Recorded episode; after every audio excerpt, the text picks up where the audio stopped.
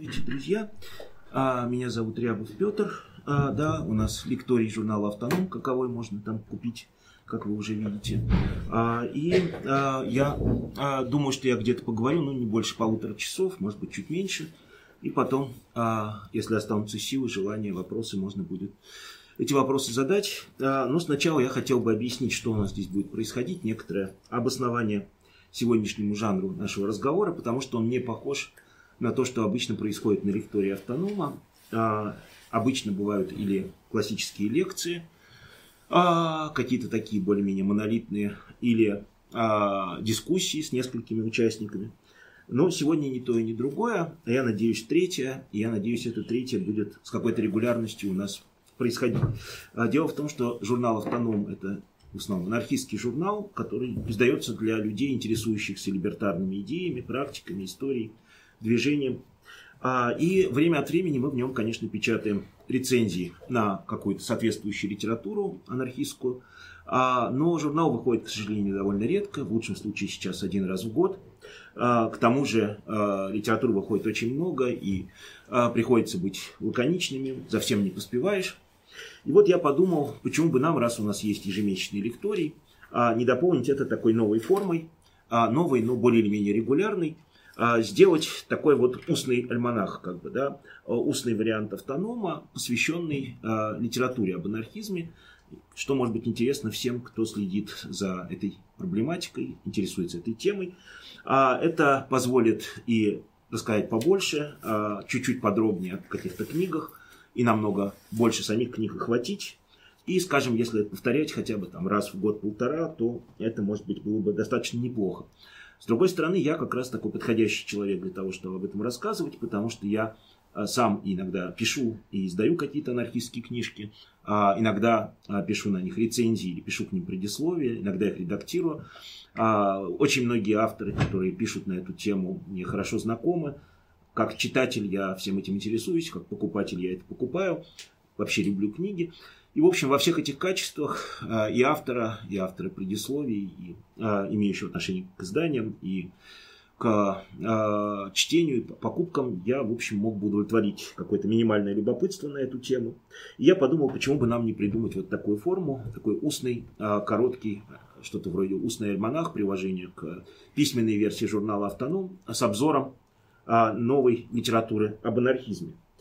А, тем более, что в современную эпоху, эпоху, прямо скажем, реакции, репрессий, а, разгрома, а, когда очень многие формы общественной деятельности просто стали невозможны или очень сложны, да, когда десятки и сотни активистов или посажены оказались в эмиграции, и сложно делать какие-то публичные акции и так далее – в такие эпохи еще возможно какое-то либертарное просвещение. И, слава богу, а, активно издается анархистская литература, пока это еще не придушили.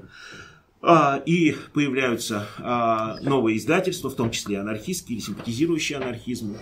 И совсем а, не анархистские издательства, классические, такие буржуазные, коммерческие, издают. Видимо, есть спрос на это. Поэтому в каком-то смысле разговор об анархистской литературе это не только удовлетворение любопытства тех, кому это интересно, но это и рассказ о важных аспектах современного существования анархистского движения в России. Вот. Э, надо сказать несколько слов о критериях отбора. Э, как я буду говорить, о чем, о чем не буду. Ну, во-первых, э, я решил поставить себе пределом три года, да, последних, поскольку сегодня первая встреча, да, можно уйти к временам царя Гороха, но я решил ограничиться тремя последними годами, то есть с 2020 года, тем, что выходит. Это во-первых.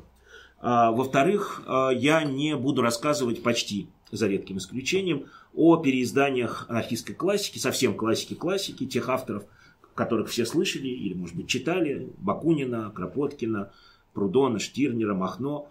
А, слава богу, если вы зайдете в любой большой книжный, в тот же какой-нибудь Фаланстер, вы там увидите, а, и это, конечно, меня радует, множество переизданий этих а, авторов. Но а, это сэкономит нам время, а, об этом я тоже почти не буду упоминать. Конечно, нечего и говорить, что мой рассказ будет, во-первых, очень неполный все-таки, а, потому что время ограничено, литературы, к счастью, много выходит, как я уже сказал. Во-вторых, очень субъективный. А, естественно, а, другой человек на моем месте отбирал бы по своему критерию, да, по-своему расставлял акценты, о чем-то говорил, о чем-то нет. А, вот, поэтому а, я, конечно, прошу прощения за краткость, за неполноту, за субъективность отбора, но как раз для этого у нас в конце останется время для ваших вопросов. Если вы захотите о чем-то чуть поподробнее поговорить, то, а, пожалуйста. Да, вот тут есть еще место, Влад проходил. А, вот. А, поэтому, а, а, соответственно, вот о каких-то книжках я буду говорить совсем коротко, просто вот такая аннотация за одну минуту, что называется, упомяну. О каких-то книгах буду говорить относительно подробнее, но тоже в пределах минут пяти. Буду соединять их иногда там, где тематически или по каким-то причинам они явным образом совпадают, сближаются, сравнивать. А, вот. Э, ну и большую часть этих книг, о которых сегодня пойдет речь, я принес, э, чтобы вы могли их и увидеть. А некоторые из книг, которые я принес, а, изданы большими тиражами, тысячи, две, три, ну, по нынешним временам это много, да, конечно. Я помню времена, когда книги издавались миллионными тиражами, но сейчас по разным причинам а этого нет. Но если книга издана 2-3 тысячи экземпляров, это уже считайте хорошо, и ее довольно реально приобрести. А некоторые книги, и я думаю, что польза от моего рассказа в этом смысле будет та, что вы сможете пойти и купить, если захотите. А э, другие же некоторые книги, которые я представлю, наоборот, очень редкие. А вы их нигде не найдете, может быть, только в интернете, да и то не факт. А, но тогда тоже хорошо, вы хотя бы услышите, что есть такая книжка. А, тогда тоже в этом некоторая ценность есть. А, вот. А, ну, вот, соответственно, а, некоторые такие вступительные слова о том, как и о чем я буду говорить. И прежде чем я перейду уже непосредственно к моему такому устному книжному альманаху, я хотел еще сказать два слова а, в целом о том, что такое анархистские или околоанархистские, или близкие к анархизму либертарные а, издательства, или совсем не анархистские, но в рамках, скажем, буржуазных каких-то издательств, выходящие серии, связанные с анархизмом. Ну, просто чтобы вы сориентировались. Буквально два слова. Вообще, что такое э, либертарный э, издательский книжный проект – или около такой. А, во-первых, как правило, это небольшое издательство на кооперативных началах. А, ну, конечно, оно может симпатизировать анархизму и издает соответствующую литературу. В нем в большей или меньшей степени существует самоуправление. А, в некоторых случаях его участники действуют целиком или частично бесплатно. Да, то, что сейчас называется волонтерство, добровольно помогают. В некоторых случаях, правда, получают плату, тут по-разному. Но есть вот начало самоуправления, есть какая-то высокая мотивация, есть соответствующие взгляды. А, очень часто книги, которые они издают, они а, без копирайта, что называется, а, так или иначе ограниченная интеллектуальная собственность. Вот можно так описать признаки либертарного, около либертарного издательства. А, я хотел бы назвать несколько таковых, может быть, это не полный перечень, но все-таки, а, тем более дальше они будут мелькать в моем показе и рассказе. Ну, первым по праву, самое старинное, самое почтенное а, издательство – это «Радикальная теория и практика». Оно существует уже там, сильно больше 10 лет, издает много литературы, по преимуществу анархистской. Вот. И сегодня будет немало книг этого издательства. Второе издательство не, может быть, чисто анархистское, но в каких-то смыслах симпатизирующее анархизму и устроенное вот на тех принципах, о которых я говорил, самоуправление, а, а, без а, часто получения денег участниками этого проекта, скажем, редакторы что-то редактируют бесплатно и так далее, без копирайта. Это Commonplace, еще одно издательство, которое тоже немало издает анархистской литературы. А, третье издательство совсем молодое, ему всего несколько лет. А, это «Черный квадрат». А, само название говорит за себя. Да, говорит о его анархистских симпатиях. Оно существует совсем недавно. И, собственно, успел издать всего несколько книг, но, тем не менее, о нем я тоже, конечно, скажу. Оно тоже уже успело внести свой вклад в издание либертарной литературы. А, четвертое издательство тоже совсем-совсем новое, «Напильник» называется. Оно, по-моему, связано, если я не путаю, с журналом «Молоко плюс». Уже нет. А, а, уже нет, да? Хорошо.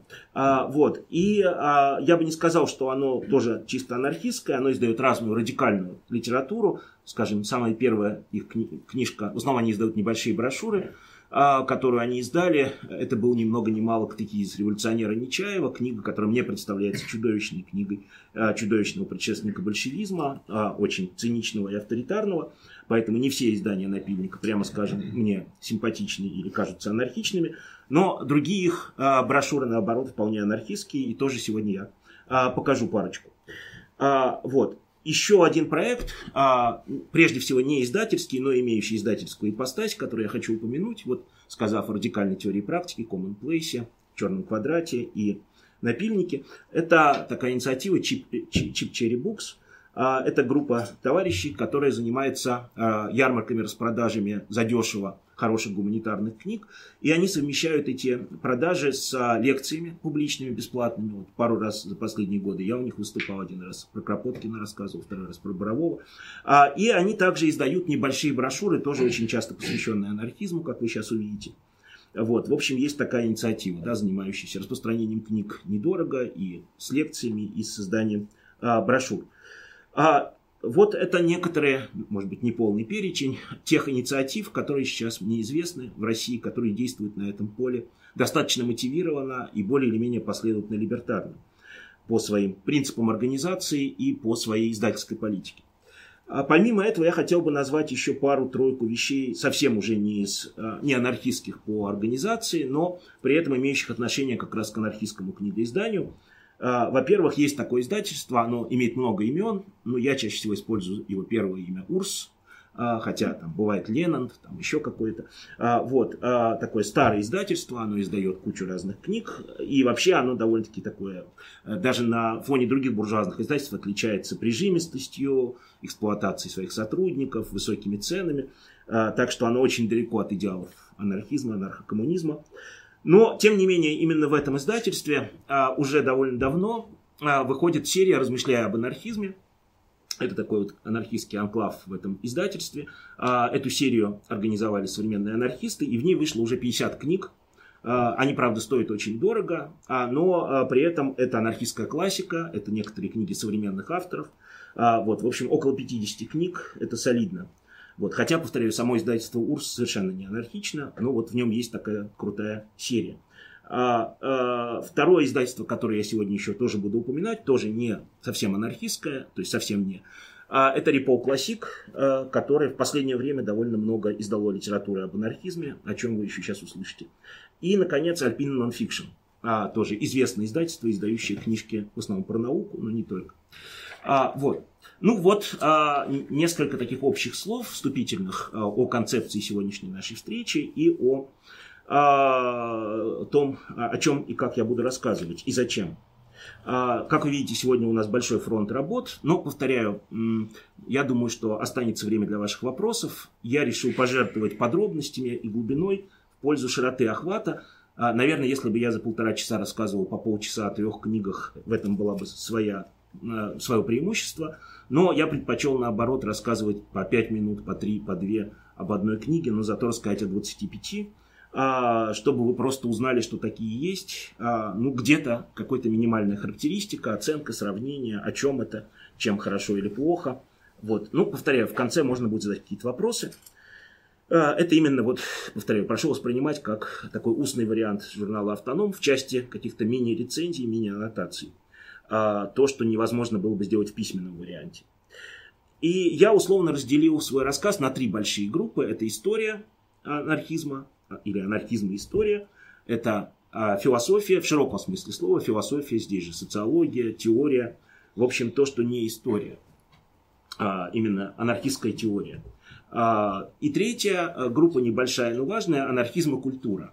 А, вот три условно подразделения, на которые я разделю наши книжки.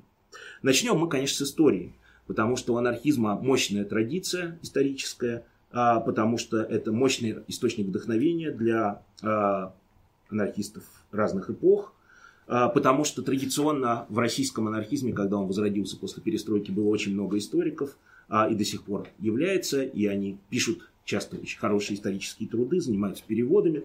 В общем, по разным причинам, может быть, даже это не очень здорово, но так сложилось, что есть такой вот перекос в область истории. Вообще, я сам наполовину историк, и это приветствую, и пишу. А, вот, поэтому а, ничего против я не имею, но мне бы хотелось, чтобы было больше книг а, не только исторических, но о них я тоже скажу. Итак, начнем с истории. Сначала немножко все-таки о издании каких-то анархистских авторов прошлого, не таких как Бакунин или Прудон, но тоже важных. Вот я уже сказал о проекте Chip Cherry Books. Вот видите, они издают такие вот брошюрки. Вот, очень, чем они хороши, понятно. Дешевые сравнительно, их можно положить в карман, за час прочитать. Вот я принес два первых их издания, возможно, их уже больше. Самое первое, что они издали, это статья Кропоткина «Нравственное начало анархизма». А, это, собственно, набросок кропоткинской этики. А, очень хорошая статья, вот в виде такой вот простой маленькой брошюры. А, и вторая статья – это Лев Толстой «Христианство и патриотизм». Это работа, естественно, где Толстой с общечеловеческих, христианских позиций атакует патриотизм как идеологию государственничества, которая разделяет народы, разделяет людей – да, а, это был очень смело с его стороны, да, это текст такой очень яркий антипатриотический памфлет. А, вот, вот а, две а, брошюры, ну, повторяю, их больше, а, которые издают Cherry Books.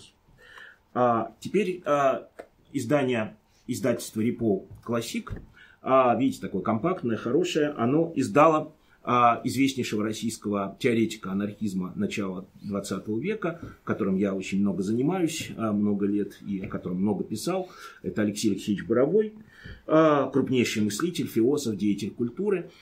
И здесь переиздана его работа «Личности общества в анархистском мировоззрении». Это, соответственно, а, сейчас а, скажу, это конец 2021 года, а, выходные данные, если кому-то интересны. А, эта работа выходила в начале 20-х годов в издательстве «Голос труда» анархосиндикалистском. И в этой работе Боровой говорит о том, что личность – это главная ценность анархизма. Общество тоже ценно, а оно не является каким-то врагом, но оно все-таки вторично в отношении личности.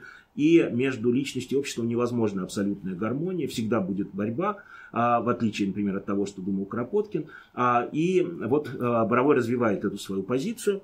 А, вот. Чем интересно это издание? Кроме того, что это такой важный текст Борового, а в начале 100-страничная моя большая вступительная статья о Боровом, о его биографии, о его философии.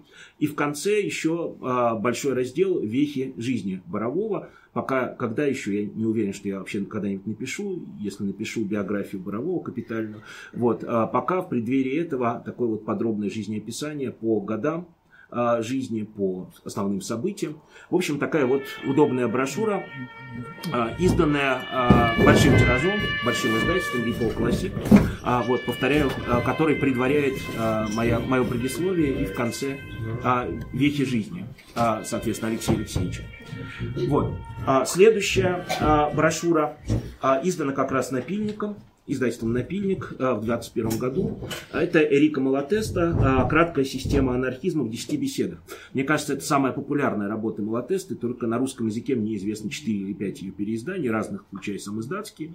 А, вот я хотел бы сказать немножко об этом человеке и об этой книжечке. А, видите, она тоже очень небольшая. А, э, значит, Эрика Малатеста – это имя, к сожалению, в России до сих пор еще недооцененное, а между тем он в каком-то смысле ничуть не менее важен, чем, допустим, Бакунин, и жизнь его не менее яркая. А это потрясающего благородства, такого рыцарства человек, который всю жизнь участвовал в каких-то восстаниях, сидел в тюрьмах, бежал, путешествовал по всему миру. Он итальянец по происхождению, но это человек мира.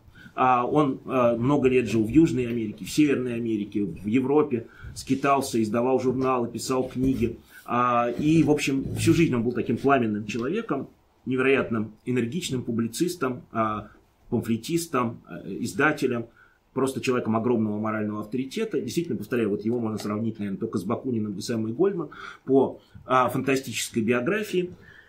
И он был хороший и яркий теоретик и пропагандист анархизма. А вот эта его работа, а, краткая система в 10 беседах, а, это а, такие беседы разных простых обывателей, простых людей, которые обсуждают какие-то простые вопросы с точки зрения анархизма, какие-то стереотипы, предрассудки.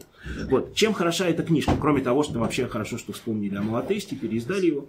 Здесь есть, во-первых, большой очерк о Эрико Малатесте, написанный Михаилом Цолмой, а есть би, био и библиография а, Малатесты. И, в общем, вот эту книжку я всем тоже рекомендую. Повторяю, потому что Малатесту обычно куда а, чаще забывают, а, когда вспоминают пантеон самых известных анархистов мира, а это неправильно. И еще одна фигура, которая тоже в России почти совершенно была неизвестна, и тоже очень жаль. И я рад, что сейчас о ней хотя бы начали вспоминать, а, хотя она известна в мире, и особенно в Америке, где она жила. Это Вольтерина Деклер. Это брошюра а, Эммы Гольдман, ну кто такая Эмма Гольдман, я думаю, никому не надо рассказывать, а, которая посвящена Вольтерине Деклер. Да, ее издали питерские анархофеминистки, проект «Анфем», а, Вольтерина Деклер. Собственно, до этого, по-моему, скажу, может быть, нескромно, только я в 90-е годы перевел одну ее статью а, с английского, почти не зная, надо сказать, английского, да, такой героический с моей стороны был поступок, а, «Анархизм. Американская традиция», и минские анархисты издали совершенно ничтожным тиражом брошюркой, и все, больше ничего в России и вообще на постсоветском пространстве не было. А, и в этом смысле, конечно, этот яркий пламенный текст Эммы Гольмана «Вольтерине де Клер» с картинками, с портретами, очень хороший. Кто такая Вольтерина де Клер? Она американская а, писательница, поэтесса, а, издательница, феминистка, анархистка, а, человек очень трагической судьбы, очень яркий, имеющий самое большое отношение к анархистскому движению. Они действительно, если вы читали мемуары Эммы она немало не пишет и там. Вот. В общем, э, повторяю, вот э, у нее очень поэтичная философия, как положено поэту. Вот. В общем, повторяю, вот такая яркая брошюра, да, Эмма Гольман, Ультерина Деклер. А, вот это несколько а, таких книжечек о а, те, или текстов разных анархистов такого брошюрного толка или относительно компактного, как Боровой, которые переиздали сейчас разные издательства. Ну, теперь давайте обратимся уже к таким глыбам, историческим трудам, о них я поговорю чуть поподробнее, написанных современными анархистами а, об истории, собственно, анархистского движения. Вот я хочу сказать сразу о двух книгах, поскольку мы, не сговариваясь, их писали, один из авторов я, а, Одна книга, соответственно, вот моя, да, а, Петр Рябов, краткий очерк истории русского анархизма, от Феодосия Косова до Алексея Борового, да, Москва, Commonplace, 2020 год. А, а вторая книга, э, ее написал крупнейший современный историк, э, э, анархист, историк анархизма Дмитрий Рублев. Она называется «Российский анархизм в 20 веке». Это издательство, издательство «Родина», Москва, 19 год. Вот. Казалось бы, по названию книги об одном и том же, книги, написанные обе сочувственно, естественно, да, анархистами об анархизме, но между ними огромная разница. Вот я хотел бы их сравнить. А, моя книга больше популярная. Она написана, что называется, как ликбез в целом для широкой публики. Книга Дмитрия Рублева – это фундаментальнейший научный труд. Там 3000 примечаний, и за каждым стоят ссылки, а, листовки, а, мемуары, источники, воспоминания. До этого в России не было фундаментальной истории анархизма – были или написаны в СССР большевистские истории разоблачительные, где говорили о крахе анархизма перед лицом победоносного ленинизма, а, либо какие-то фрагментарные истории отдельных сюжетов. А, например, было несколько, наверное, из дюжину региональных, локальных историй анархизма. Вот там-то, например, в Беларуси, в Украине, а, или если брать Россию, собственно, да, это на, на Тверской земле, на Брянской земле, в Сибири – или а, еще где-то, а, на Дону, например, на уровне диссертации люди писали что-то. Вот Дмитрий Рублев собрал все это вместе. Так что его труд, это действительно труд очень фундаментальный, очень научный. Мой труд более популярный, во-первых. Во-вторых, значительная часть моей книги посвящена XIX веку, анархизму и народничества – Дмитрий Рублев пишет про 20 век, хотя у него есть кратко в начале о предшественниках. А, но у меня все заканчивается 21 годом, а, поражение Российской революции. А у Дмитрия Рублева одна глава про анархистскую эмиграцию. И еще очень ценная глава, мне кажется, которую стоит посоветовать, порекомендовать всем, это глава о анархистах в диссидентском движении. Вот этот сюжет пока фундаментально никем не разрабатывался. Были какие-то локальные статьи, какие-то отдельные люди, а, но Дмитрий Рублев собрал а, много чего, да, это вот первая такая попытка системного взгляда на тему анархистских элементов в диссидентстве. Вот. Ну и последняя глава его книги, самая а, спорная, самая короткая, самая схематичная, это про современный российский анархизм после перестройки. Он прямо говорит, что это тема не для историков, а для политологов, современников. А, вот, а, ну, не, не этим цена его книга. А, вот, а, то есть, действительно, вот российская анархистская миграция, диссидентство здесь подробно освещены. Дальше, в чем еще отличие? А, моя книга, здесь очень большое внимание уделяется персоналиям. Отдельные большие главы. Бакунин, Кропоткин, Толстой, а, да, другие. А, конечно, Боровой мой любимый. А, и отдельная большая глава «Анархизм и культура», а, связь анархизма с литературой, живописью и так далее. А, у Дмитрия Рублева в центре анархистское движение. Съезды, конференции, течения, расколы, споры, основные споры вокруг как относиться к террору, как относиться к экспроприациям, к синдикализму, к Первой мировой войне, к большевизму, к платформизму. То есть у него история движения – да, не столько персон, хотя есть биографии персоналей, несомненно, а, но а, это именно история анархистского движения как такового, а, его практики, да, анархисты и восстания, анархисты и забастовки, анархисты и теракты и так далее. И вот история движения хотя есть живые люди, конечно, тоже. Вот. То есть, как вы видите, две книжки вроде бы похожие и при этом совершенно разные. Совершенно разная аудитория, совершенно разный стиль. А, совершенно даже немножко смещение разных периодов. Повторяю, у меня много 19 века, у него весь 20 а, дан. А, вот. Поэтому я просто вот хочу действительно сказать, что хотя какие-то вещи в книге Дмитрия Рублева там, мне, меня вызывают вопросы. Я писал недавно большую статью, рецензию одного журнала об этой книге, и там у меня есть и замечания, и несогласия. Но все это, в общем, пустяки а, или предмет какой-то досады. Но книга это действительно очень фундаментальная, и всем, кто интересуется русским анархизмом, я очень ее советую. Тем, кто ничего не знает об этом, ну, тем скорее полезнее прочитать мою книжку, потому что, повторяю, она скорее такой ликбез. А, вот. А, вот я бы так сказал. Ну, еще что обидно, что а, Рублев выносит за скобки своей книги, например, толстовцев, а, почти. А, он пишет несколько страниц о Толстом, но а, он рассматривает их особняком, поскольку они ну, по разным причинам шли стороной от основной части анархистского движения. На мой взгляд, это жалко, что так, ну, ничего не поделаешь. Вот, в общем, вот две такие вот книги о российском анархизме. Повторяю, я их попытался кратко сравнить чуть-чуть поподробнее. Вот. Но э, это не последняя работа Дмитрия Рублева, о которой я хочу сегодня сказать. А следующую его книгу я вам не покажу, потому что я ее как раз выложил из сумки, потому что она очень тяжелая, да, и уже, что называется, не влезала. А, но назвать я ее все-таки назову. Это, наверное, единственное исключение. Книга, которую я, о которой я скажу два слова, но которую не принес, потому что она вот такая вот. А, эта книга называется «Черная гвардия». А, Московская Федерация анархистских групп в 17-18 годах. Да, а Дмитрий Рублев, Черная гвардия, а, Московская Федерация анархистских групп в 17-18 годах, тоже Commonplace издал, Москва, 20 год. Ну, два слова о ней. Да, повторяю, это, во-первых, огромный кирпич, а в нем замечательный иллюстративный материал, фотографии особняков, захваченных анархистами, портретов анархистов. А, наверное, многие знают, кто интересовался, что осенью 2017 года Центр анархистского движения в России переместился в Москву.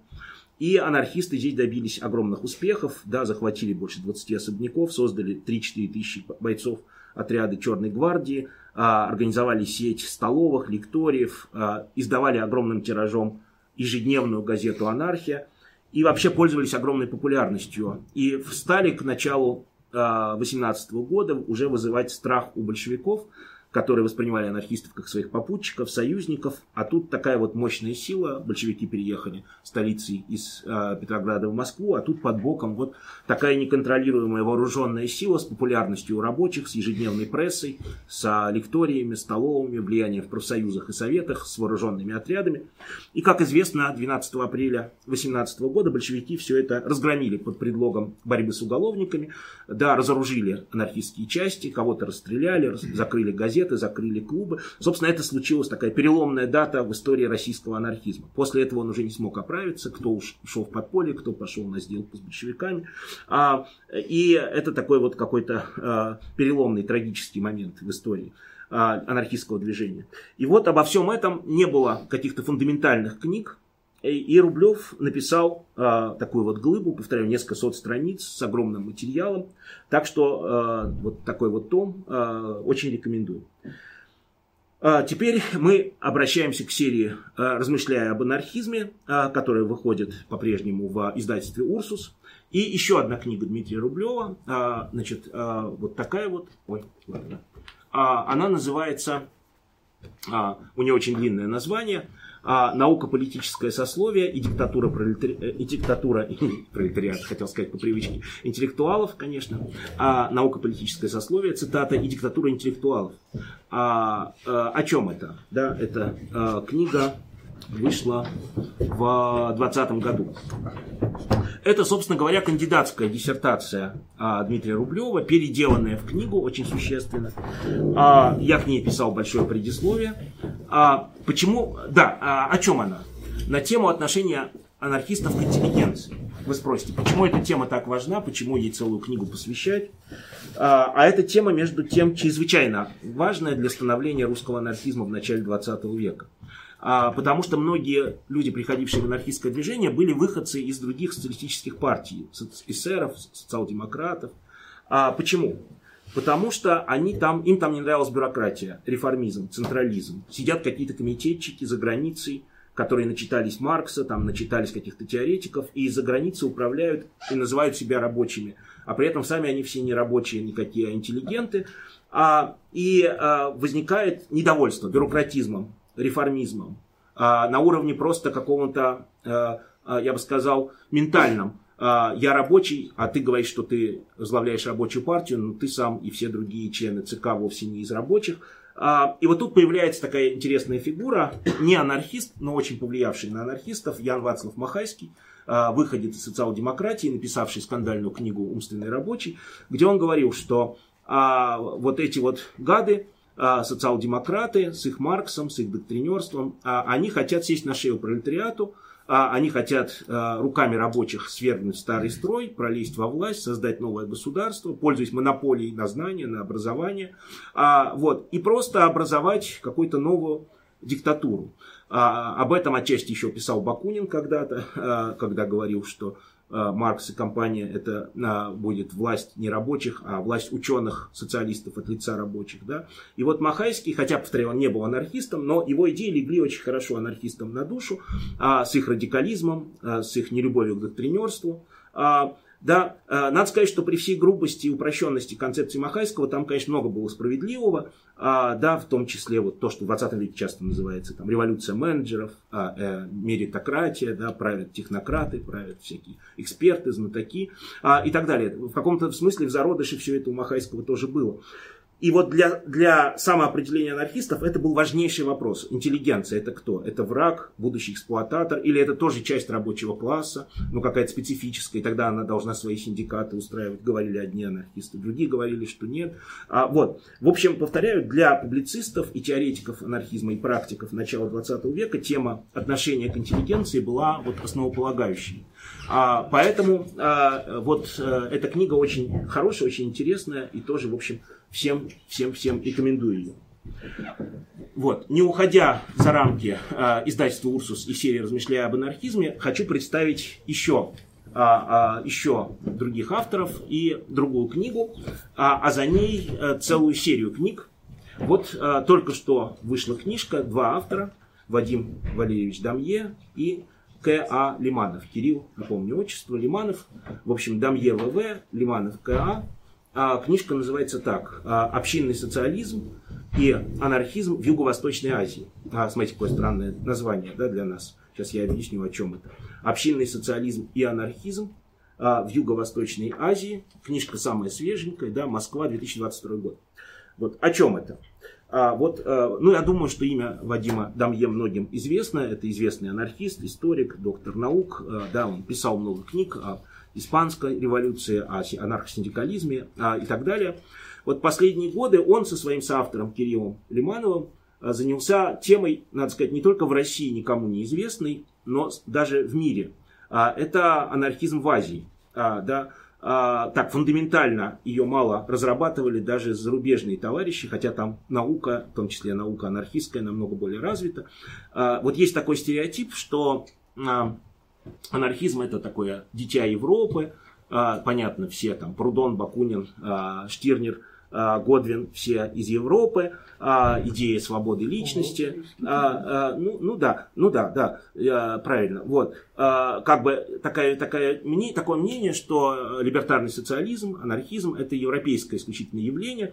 Вот хочу сообщить, что Дамье и Лиманов пишут 5, по-моему, томов, насколько я помню, не ошибаюсь, анархизм в Азии. А, у них уже вышла два года назад книга про анархизм в Китае, современный анархизм 20 века, конечно, не про даосов они там в основном говорят, а, хотя можно начинать действительно с Лао Цзи. А, вот, вот вышла два года назад у них предыдущая книга на эту же тему «Анархизм в Китае». Кому интересно, я ее сегодня не захватил. И вот вторая книга, стоит она чертовски дорого, это ее главный недостаток, как в этой серии, да, но а, это, это страны вообще такие как Бирма, Вьетнам, Таиланд, Сингапур, а, да, а, а, и понятно, что не только в России, но даже и за границей почти ничего на эту тему нет. Как они пишут, мы собирали по крупицам, там удивительно, по самой разной литературе. То есть вот, пожалуйста, анархистское движение в Бирме, в Индонезии, на Филиппинах.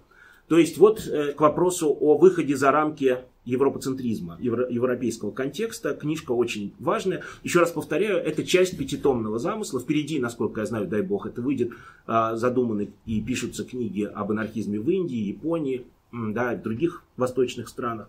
Понятно вообще, что слово «восток» не очень корректно. Восток все, что не Запад. Восток не один, их много. Да, есть арабский Восток, есть японский Восток, китайский, индийский. Вот. Ну, в общем, вот... А, ну, да, да, да, это понятно. Вот, просто, да, это такое тоже немножко европоцентристское понятие. Вот, просто это совершенно разные культуры. Вот, в общем, вот про а, другие страны, японцев, а, индусов, да, еще а, будут, надеюсь, книги. А пока просто, вот что называется, обратите внимание, единственное, что очень дорого стоит, но э, это действительно э, не просто ликбез какой-то, это фундаментальная книга, э, повторяю, такого нет даже в других странах, хотя, конечно, анархистская литература зарубежная намного богаче российской, поэтому это, конечно, большое событие не только для нас, но и для всего мира.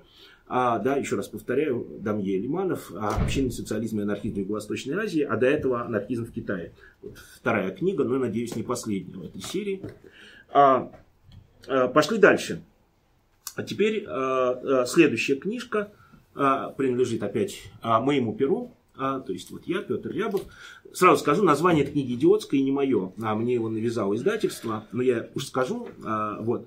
А, очень оригинальное название. Мать порядка. Да? Наверное, 90% книг об анархизме носит это оригинальное название.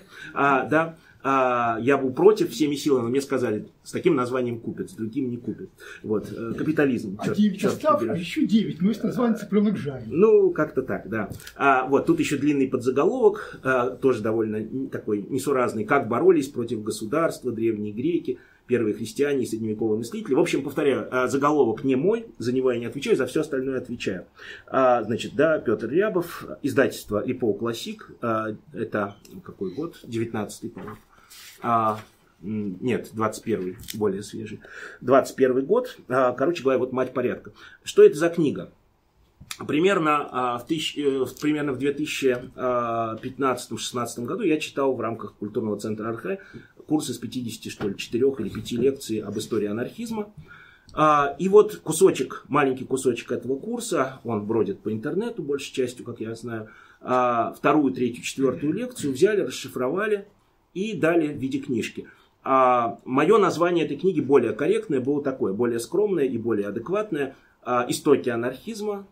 От китайских даосов до Великой Французской революции». Это название было бы более соответствующим содержанием. То есть то, что называется протоанархизм. Анархисты до анархизма.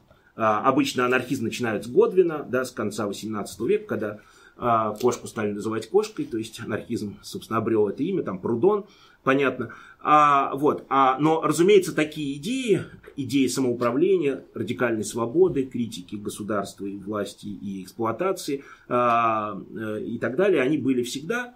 И вот, собственно говоря, вторая, третья, четвертая лекция этих 54, они здесь изданы. Буквально как устная речь с вопросами.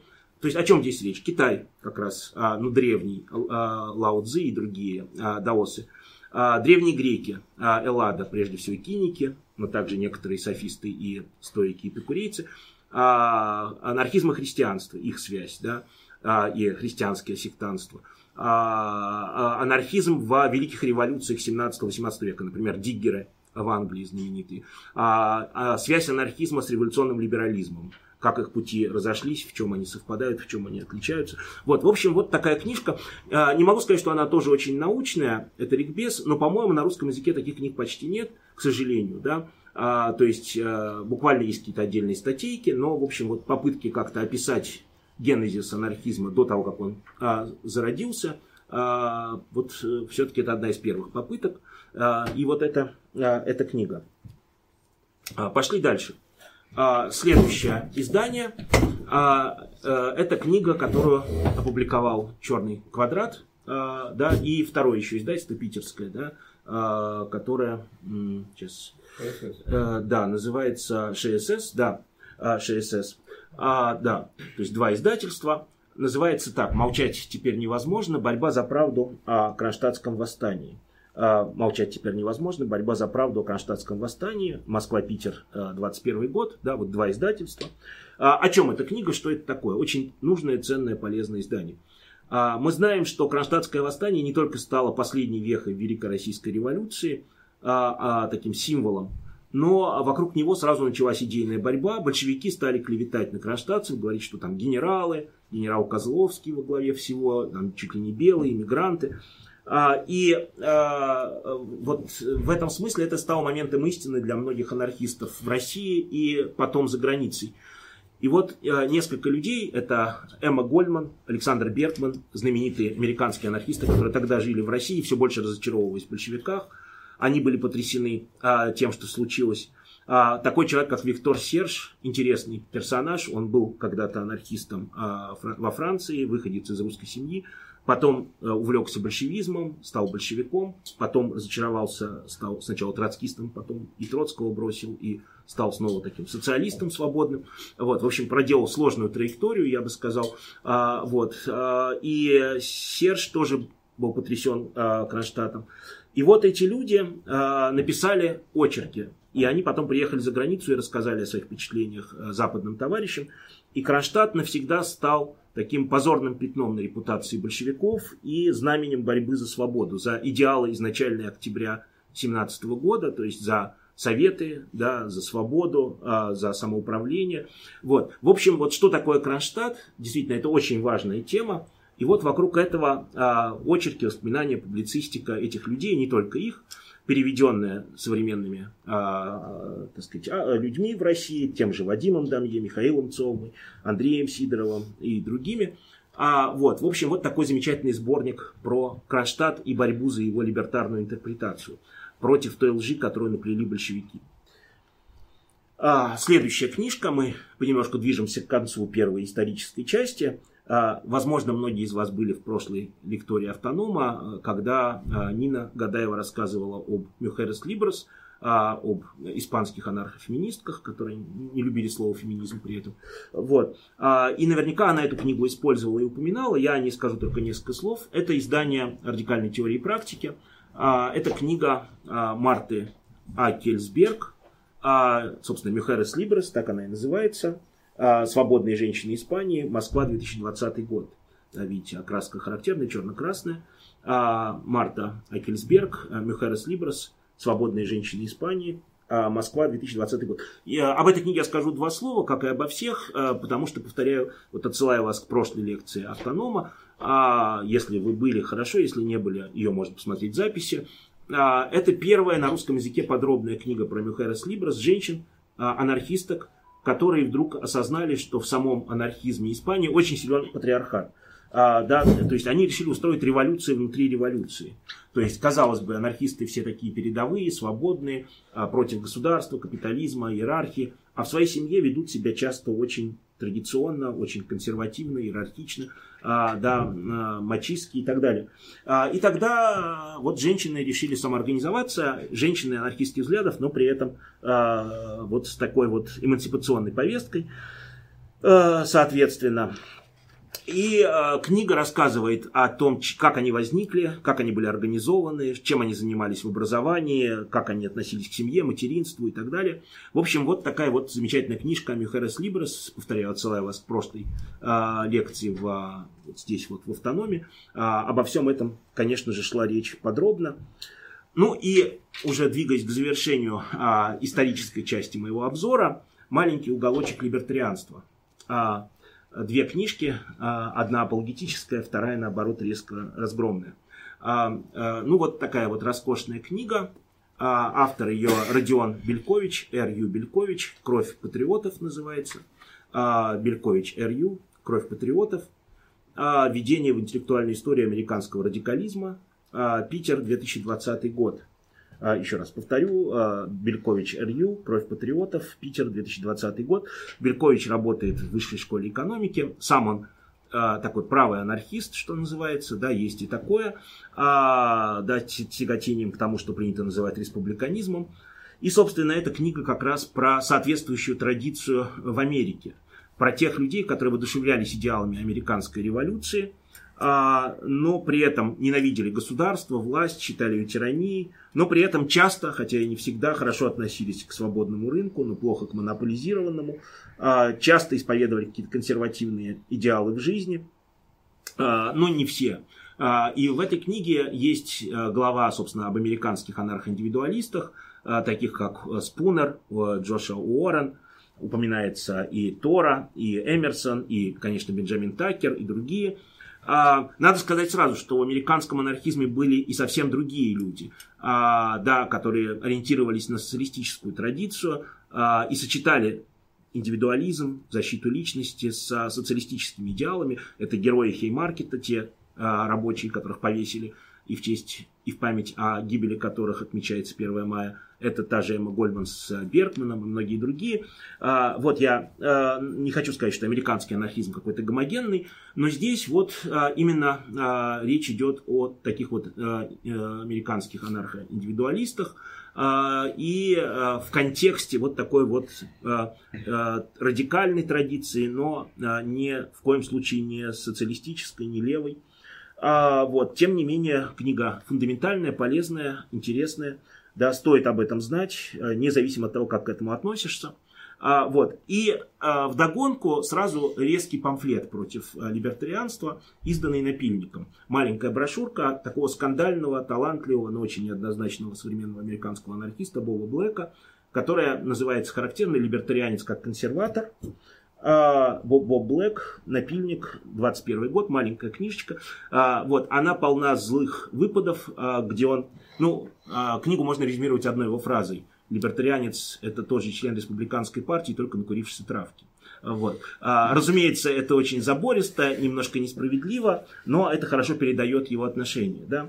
А, то есть, а, как он говорит, что либертарианцы против государства, но за сохранение его функций, они сохраняют наемный труд – да, они сохраняют существующую государственную палочную дисциплину, консервативные ценности, а, и, в общем, с такими врагами, как государство, государству не нужны друзья, а, вот, потому что эти его защитят. А, вот. В общем, а, повторяю, Боб Блэк очень ехиден, очень а, зол, очень остроумен. Некоторые его выпады мне кажутся чересчур грубыми, но, в общем, это такой яркий памфлет антилибертарианский. Вот, в общем, повторяю, вот если эта книга Бельковича, она скорее очень а, про либертарианское, я бы сказал даже про республиканское, в широком смысле слова республиканизм, да, как некоторый набор ценностей, а, то Боб Блэк а, над всем этим очень зло издевается. А, вот можно почитать и ознакомиться с этой аргументацией. Теперь мы плавно переходим а, ко второй части а, нашего такого устного альманаха. Это философия анархизма, но философия, я понимаю не только философию, да, но и вообще теорию, а, повторяю, социологию и так далее. А, первая книга, совершенно а, событие ее большое выход в России, мне кажется, эпохальный, это Рут Кинна «Теория и практика анархизма. Никакой власти» название. Рут Кинна «Никакой власти. Теория и практика анархизма». Издание, издательство Alpine Nonfiction, Москва, 22 год еще раз повторю, Рут Кинна, никакой власти, теория и практика анархизма, Альпина Нонфикшн, Москва, 22 год. А, я значусь ее научным редактором, хотя это некоторое преувеличение, а, я все-таки совсем не знаю иностранных языков, мне прислали перевод, я не мог сверять с оригиналом, я просто написал 850 замечаний, где пытался исправить какие-то самые ужасные вещи в переводе, но, наверное, не все смог спасти. А, вот. Но, э, тем не менее, э, кто такая Руткинна? Руткинна это современная американская анархистка, профессор. Она издает журнал Anarchist Study, э, то есть анархистские исследования. А, и эта книга, чем она замечательна? Она не историческая. А, в России довольно много книг по истории анархизма, например, даже та же книга Герена, многим известная, а, во многом исторично. Книга Рут Кинны в целом не, она, не исторична. Хотя у нее есть исторические экскурсы и э, есть около 100 страниц биографии разных анархистов в конце. Но она идет от э, прошлого к современности. Она идет от ценности анархизма к практикам. Она идет от критик анархизма к его позитивным проектам, программам, утопиям. А, что меня очень подкупило в этой книге, проблемный подход и широта совершенно нет сектанства. Вот анархизм только вот это, а все остальное нет. А она говорит, я не буду вообще говорить о либертарианцах, анархокапиталистах, я их выношу за рамки, и я выношу за рамки тех, кто себя называет анархонационалистами, что бы это ни было. А, вот, то есть а, либертарианцев, анархокапитализмов, капиталистов и анархонационалистов я не рассматриваю, а вот все остальное рассматриваю. И она говорит, что действительно определить жестко анархизм очень сложно, а, и такой широкий взгляд, диалог. Самые разные авторы, а, здесь а, дискутируют. А, нельзя сказать, что книга лишена недостатков. Есть, можно цепляться, выискивать блог, с чем-то спорить. Например, на мой взгляд, она очень широко все-таки понимает анархизм, и в, в конце, там, где идут десятки и сотни портретов, она, например, считает анархистом Аджалана, что, на мой взгляд, конечно, мягко говоря, безумный перебор. Абдулла Аджалан, да, лидер курдов, а, сидящий а, в пожизненном заключении в Турции. А, или она называет анархисткой Софью Перовскую. Я очень люблю Софью Перовскую, но все-таки она не была анархисткой, несомненно. Не все, что нам симпатично, является анархическим. Но это мелкие мои претензии. А в целом она разбирает проблемы. Например, насилие. Вот споры анархистов за и против или организации, платформисты, которые хотят создать анархистскую партию, и те, кто вообще отрицают любые формы организации. А, или а, а, проблема образования и анархизм, угнетение, культура и анархизм. Что такое утопия? Что такое успех для анархистов? Вот мы устраивали на ярмарке нонфикшн представление этой книги, и там стал этот вопрос, вот, а, почему анархисты не добились успеха. Я сказал, что сама Рут Кинна как раз говорит, что для анархистов успех это понятие своеобразное. Это не захватить власть, поскольку анархисты не хотят этого, а распространить идеи, изменить общество, повлиять на умы, а, что-то сдвинуть в каких-то основаниях. И в этом смысле успехов анархисты порой добиваются, и а, нельзя сказать, что анархизм так уж провален и безуспешен. Да? А, просто критерии успешности другие, да? не получить там пост какого-нибудь министра, а, придушив оппонента, да? а что-то совсем другое. А, вот Руткина все это разбирает очень подробно. А, поэтому, повторяю, эта книжка очень ценная, очень хорошая, проблемная, а, серьезная. И действительно ее выход на русском языке это большое событие. А еще одна книга, которую составил все тот же Боб Блэк, неугомонный, называется «Только анархизм. Антология». «Только анархизм. Антология анархистских текстов после 1945 года». Вот такой огромный том. Это издательство Гилея, 2020 год только анархизм, а, антология анархистских текстов после 1945 года, Гилея 2020 год. А, у нее есть свои плюсы, свои минусы. А, плюсы. А, Боб Блэк собрал, и переводчики перевели сейчас на русский язык, множество текстов по разным проблемам, авторов, большая часть которых нам мало известна, а, на тему психология, работа, а, экология, философия, цивилизация. Тексты яркие, проблемные, такой шквал мыслей, э, взрыв сознания – а, знакомство с, а, повторяю, до этого совершенно неизвестными мне, по крайней мере, теоретиками. Это, это плюсы. А, книжка очень стоящая. Какие минусы? Боб Блэк, как я уже сказал, человек очень склочный, очень конфликтный, со всеми он умудряется ссориться, всех он не любит, а, и в результате он не любит левых, он себя называет постлефтистом, он ненавидит феминисток, а, он не любит, с одной стороны, анархопримитивистов а, из Эрзена, с другой стороны, не любит а, экоанархистов и Бухчина. А, да, все ему не нравятся, со всеми он поссорился. А, как ни странно, Бухчина и Зерзна я все-таки нашел в этом сборнике, по одному тексту он их дал. Но вообще вот этот вот крайний субъективизм в его отборе, а, то есть э, что ему нравится, что ему не нравится, конечно, наложил отпечаток на эту антологию. А, поэтому она ценна, но а, все-таки очень субъективна. Повторяю, вот учитывая некоторые особенности этой личности, в высшей степени конфликтной, в высшей степени оригинальной. А, вот. Ну, а теперь еще а, хочу затронуть один сюжет и две книги сразу, разом. Когда мы говорим о современной философии и анархизме, конечно, всплывает такое слово, наверное, многие из вас слышали, очень модное, а, очень популярное сейчас, а, все более популярное с каждым днем, это постанархизм. А, да, а, он достаточно моден на Западе и становится все более известен в России. А, и а, только что в России вышли две книжки, ну как только что, в последний год-два, имеющие к нему отношение. В сущности, в России, на мой взгляд, есть только, ну, мне известно, два человека, которые всерьез пока разбираются с тем, что такое постанархизм. И я к этим обоим людям и к этим книжкам имею некоторые отношения. Один человек живет в далекой Сибири, в Чите. Его зовут Дмитрий Поляков, он философ, сочувствующий анархизму. Он написал кандидатскую диссертацию – посвященный во многом постанархизму, и он очень его любит а, и много переводит. А второй человек живет ближе, в Питере. А, это тоже философ, а, анархистка, феминистка, художница Мария Рахманинова, которая иногда читает лекции о постанархизме. По-моему, вот два самых разбирающихся в России человека. Теперь к книгам. А, первая книжка а, вышла в Ripple Classic. Это Сол Ньюман, главный теоретик постанархизма, не единственный, но самый известный. Книжка, собственно, и называется «Постанархизм. Москва. Ripple Classic 2021». А, да, Сол Ньюман, а, э, «Постанархизм. Москва. Ripple Classic» на 2020. Эту книгу вы можете купить, она продается не очень дорого везде. Вторую книжку вы нигде не найдете, а, это редчайшая редкость. Э, да, я ее эксклюзивный обладатель. Она вышла тиражом 100 экземпляров в далекой Чите. А, вот, а, ее а, как раз написал Дмитрий Поляков. Она называется «Постанархизм. Субъект в пространстве власти». Чита, 2019 год. Вот. Эта книжка очень редкая. А, собственно, поскольку я писал отзыв на его диссертацию, он вот в благодарность прислал мне экземплярчик. Вот. К этой книжке я тоже имею отношение, скажу я скромно. Я сообщил издательству Репол Классика о существовании постанархизма Соло Ньюмана и Марии Рахманиновой. А в результате они а, купили права, перевели книжку. Мария написала им предисловие добыл живого Соло Ньюмана, и он написал еще несколько страничек для русского издания. Вот вышли две книги. А те, кто, как я, не знают других языков, могут их почитать. По крайней мере, эту книгу точно, а эту не уверен. А, значит, а, что же такое постанархизм в двух словах? Я рассказал вам об этих двух книгах. Эту книжку можно купить, ну, эту нельзя.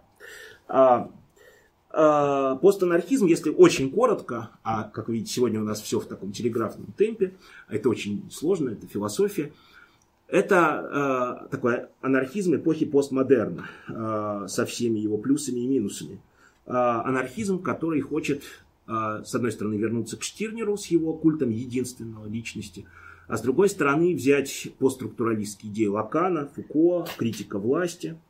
А, и в чем сильная сторона постанархизма? Он указывает, что власть это не какая-то внешняя сила, там злой дядя, как это было там во времена каких-нибудь князей, королей, который крышует там каких-нибудь Вятичей или Кривичей и говорит, платите мне дань, иначе там убью, а будете платить, защищу вас от других.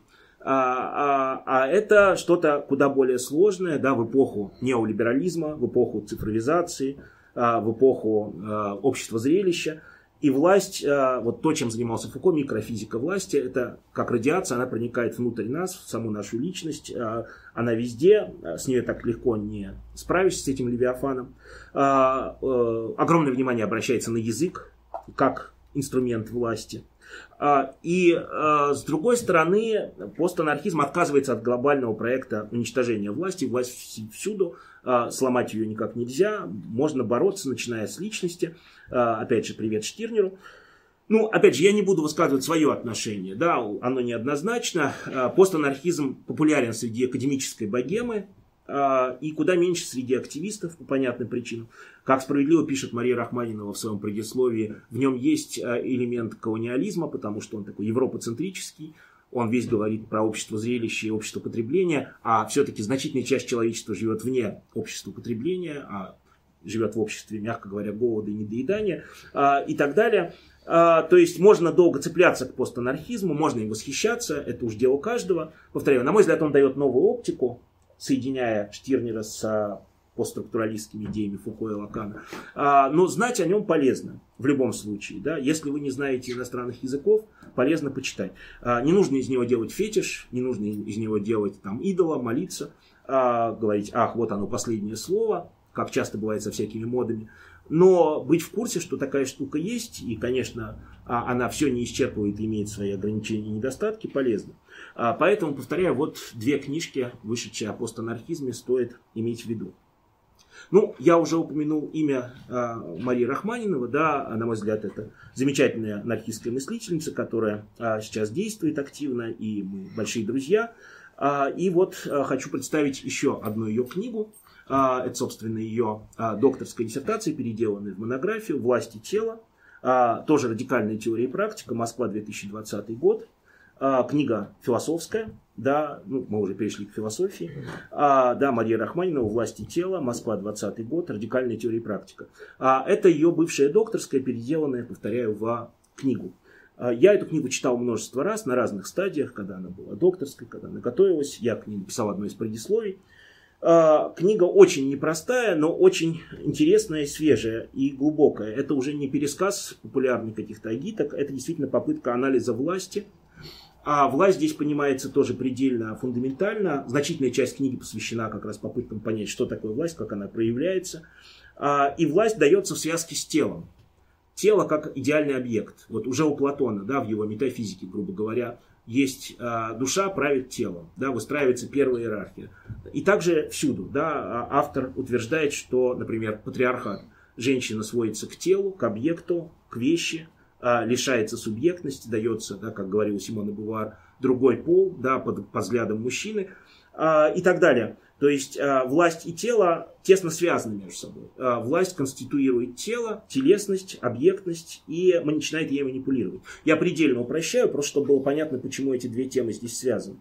А, огромная часть книги посвящена разным способам анализировать власть, например, классовый анализ, традиционный марксистский, современный интерсекциональный анализ, который пытается совместить самые разные перспективы и так далее. В общем, еще раз повторяю, книга очень непростая, не всякий ее сможет, наверное, осилить, но это действительно вот пример, часто говорят современной либертарной теории, это как раз ее пример. Да? У меня там многое вызывает какие-то споры и детальные несогласия, но это очень интересно и богато мыслями. А, поэтому, конечно, а, обозревая современную анархистскую литературу в России, я не мог пройти такой фундаментальный труд. А, вот. Теперь пошли дальше. Ну, как раз следующая книжка, это опять, извините, моя. Вот видите, сегодня довольно много моих книг, ну что делать. Тоже в серии «Размышляя об анархизме в Урсусе. Э, эта книжка называется, ну, Рябов, то есть я, а, анархизм от Прудона до новейшего российского анархизма. А, это сборник из 45, по-моему, статей, написанных мною примерно с 2005 по 2015 год. А, и тут три раздела. Первый раздел – история. История философии, просто история. Я э, пишу о разных анархистах, о Прудоне, о Морисе Уильяме, о Варламе Черкезове, знаменитом критике марксизма, о Бакунине и особенно, конечно, о своем любимом Боровом. А, это первая часть книги. А, вторая часть – это какие-то статьи про разные а, сюжеты, события, фигуры современного российского анархизма, в котором я участвую с 1987 года. Здесь есть статьи про конфедерацию анархосиндикалистов, про журнал «Великий отказ», про разные события и про некоторых людей. Например, Наталью Михайловну Перумову, а, которую называют бабушкой русского анархизма, а, историка, написавшего классические книжки о Бакунине, Кропоткине, Герцене, а, о Петре Сиуде, рабочем активисте, герое Новочеркасского восстания 62 года, потом в конце жизни он участвовал в конфедерации анархосиндикалистов и был убит, скорее всего, спецслужбами в 90-м году. О Николае Муравине и Станиславе Маркелове, да, других людях, ну, Николай был а анархистом Станислав не был, но был с анархистами очень дружен и связан. Всех их я довольно хорошо знал. А, вот, в общем, вот э, ряд очерков о различных людях, событиях, Это не систематическая история, до этого еще, конечно, не дошли руки и время, но все-таки какие-то штрихи к современному анархизму, то есть новейшему, последних 30 лет. И последняя часть этой книги – это разные статьи теоретического характера, публицистика. Многие статьи печатались раньше в журнале «Автоном». А, а в лектории Коева мы сейчас находимся, да. Например, статьи о феминизме, а, критика интернета, объясняется, почему я против него, а, да, а, или сравнение анархизма с демократией, статья к столетию Российской революции, ну и так далее. В общем, разные статьи по те, более или менее теоретическим, публицистическим вопросам. А, то есть это такая вот, такой сборник, это не монография, просто, вот, повторяю, четыре десятка статей, написанных в разное время на анархистские темы мной. И еще одна книга, которая завершает разговор о философии, теории анархизма и подводит нас к последнему разделу о анархизме и культуре. А, это а, Примухинские чтения 2018 года. Москва, а, издательство Ректайм, 2021 год. Надо сказать два слова, может быть, не все знают, что такое вообще Примухинские чтения. Примухина – это родина Бакунина под Тверью, место, где анархисты 90-е и 2000-е годы активно действуют, устраивают артели, то есть пытаются работать в парке. И а, что для нас важно, с 2001 года по 2018 каждый год проводились а, конференции. Это уникальный опыт такого на тему анархии работает, потому что без государства, без а, капитала, без бизнеса, без академий собирались десятки людей, а, анархистов, исследователей анархизма, делались доклады, потом издавались сборники на принципах самоуправления. То есть это такой скромный, но важный пример того, как это все может работать без чиновников и без буржуев. Вот. А, последний на сегодняшний день надеюсь, что не совсем последний. Примухинские чтения прошли в 2018 году. Потом разные причины, в том числе, конечно, коронавирус, не только, их остановил.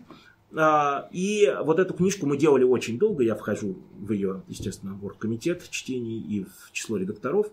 А, а, это доклады, которые делались на последних чтениях 2018 года.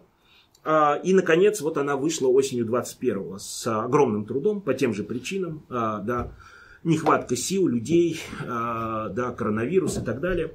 Как вы видите, название темы конференции «Культура и революция». А, одна из главных тем конференции была 50 лет Красного мая 68 года. Здесь много докладов вокруг 68 года, но не только. Здесь, например, замечательная статья о Бурсуль Легуин, американской писательнице, близкой к либертарным идеям, а, о русском писателе, симпатизирующем анархизму, о Саргине, а, о Э, разных художественных практиках анархизма и так далее. Очень хорошая, кстати, статья, замечательная, о том, как представляли анархистов в советском кинематографе. Проанализирован десятки фильмов. Вот. В общем, вот такой вот сборник, сборник материалов конференции, который наконец-то вышел с задержкой на три года.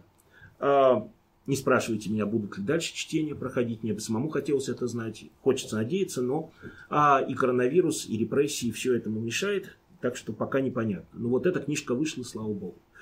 А, и мы через а, тему культура и революция выходим на самый последний сегодня в нашем обзоре раздел. Это анархизм и культура, анархизм и искусство. Тут всего три книжки. Наверное, вы уже устали, да, я тоже немножко устал говорить, но а, еще чуть-чуть, и потом можно перейти к вашим вопросам и репликам. Первая книга написана «Редкий случай», совершенно неизвестным мне автором, или, как сейчас бы сказали, феминистки авторкой, а, а, Ольга Буренина-Петрова, а, Буренина-Петрова «Анархизм и искусство авангарда». А, Питер, 2021 год. Совершенно не знаю, кто она такая, честно скажу.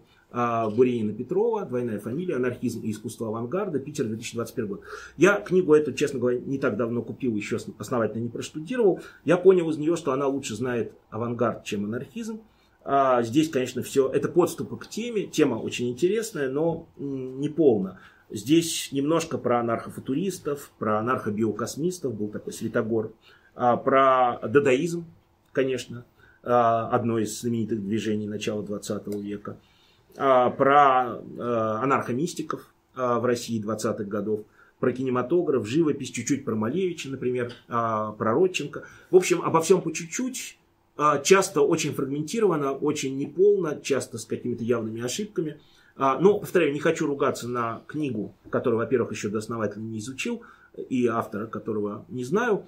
Э, хорошо, что вышла на эту тему книга, но, мягко говоря, книга далека от идеала. Она, может быть, открывает тему, но совсем еще ее не закрывает. А, слава богу, что есть, ну, будем изучать, что называется. А, Ольга Буренина-Петрова «Анархизм и искусство авангарда». Издательство, а, издательство Петрополис. Петрополис. А, вот. И две другие книги, а, как раз их авторы мне хорошо знакомы, и книги эти я читал многократно, и о них я скажу напоследок чуть-чуть побольше. А следующая книжка тоже принадлежит Перву Марии Рахманиновой, которую я сегодня уже не раз упоминал. А, и даже одно из предисловий к этой книжке написано мной. А, значит, здесь издательство House Press. А, вот книжка вышла совсем недавно, буквально вот несколько месяцев назад. А, Филонов «Путеводитель по черным тропинкам». Черные тропинки, естественно, намекают на анархизм, слово черный в данном случае. А Мария Рахманинова «Филонов. Путеводитель по черным тропинкам». А, Питер, ну или не Питер, не знаю, где это издательство House Press, скорее всего в Питере все-таки, 2021 год. А, значит, а, я честно скажу, Павла Филонова я почти не знаю и не, не люблю в том смысле, что не, не то, что испытываю не любовь, а в том смысле, что просто мало знаю. А, но книгу Марии я прочитал несколько раз, почему она меня попросила написать мне предисловие. А, и о книге могу сказать. А, она здесь дает такой анархистский взгляд на Филонова. Филонов фигура для многих культовая, такая принципиальная фигура авангарда. А, она показывает, что действительно можно найти в нем очень много анархического, начиная от его биографии, кончая собственной сути его творчества. Потому что, смотрите, он был революционер, сам себя считал революционером, на уровне риторики он поддерживал большевиков, но э, при этом он никогда принципиально не вступал в партию и подвергался гонениям.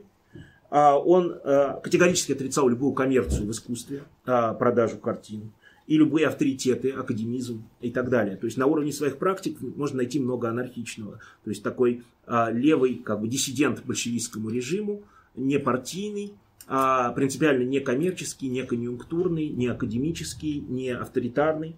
На уровне же живописи она показывает, что Филонов а, отрицает какую-то централизацию, а, какие-то такие большие нарративы, как говорится, и дает слово, скажем, животным безязыким, угнетенным, а, угнетенным людям. А, его картины полны осуждения, скажем, Первой мировой войны. Но дело, опять же, не в том, что на уровне там, лозунгов «долой там то», «долой все», «да здравствует это». Вот Мария пытается показать, что как раз на уровне оснований живописи Филонова можно найти много параллелей с анархистской философией. А, повторяю, я слишком слаб в живописи и Филонове в частности, чтобы согласиться или не согласиться, но мне кажется, что эта книга интересная а, и стоит ее почитать. И, наконец, последняя книга. Она из числа тех, которые вы, скорее всего, не будете держать в руках. Хотя, по-моему, она есть в интернете. Книга эта очень редкая в книжном варианте, но у меня она вот счастливым образом есть, а, поскольку я к ней тоже имею некоторое отношение. А, значит, автор Михаил Мартынов – а, современная русскоязычная поэзия в контексте анархистской философии. Так она называется. А, Михаил Мартынов. А, современная русскоязычная поэзия в контексте анархистской философии. Берлин. 2021 год. Берлин, но книжка издана на русском. А, да, издательство. А, издательство, честно говоря, я тут как-то не нашел, поскольку все по-немецки. А, не могу сказать. А, а, наверное, Питер Ланг, если я правильно понимаю. А, скорее всего. А, вот.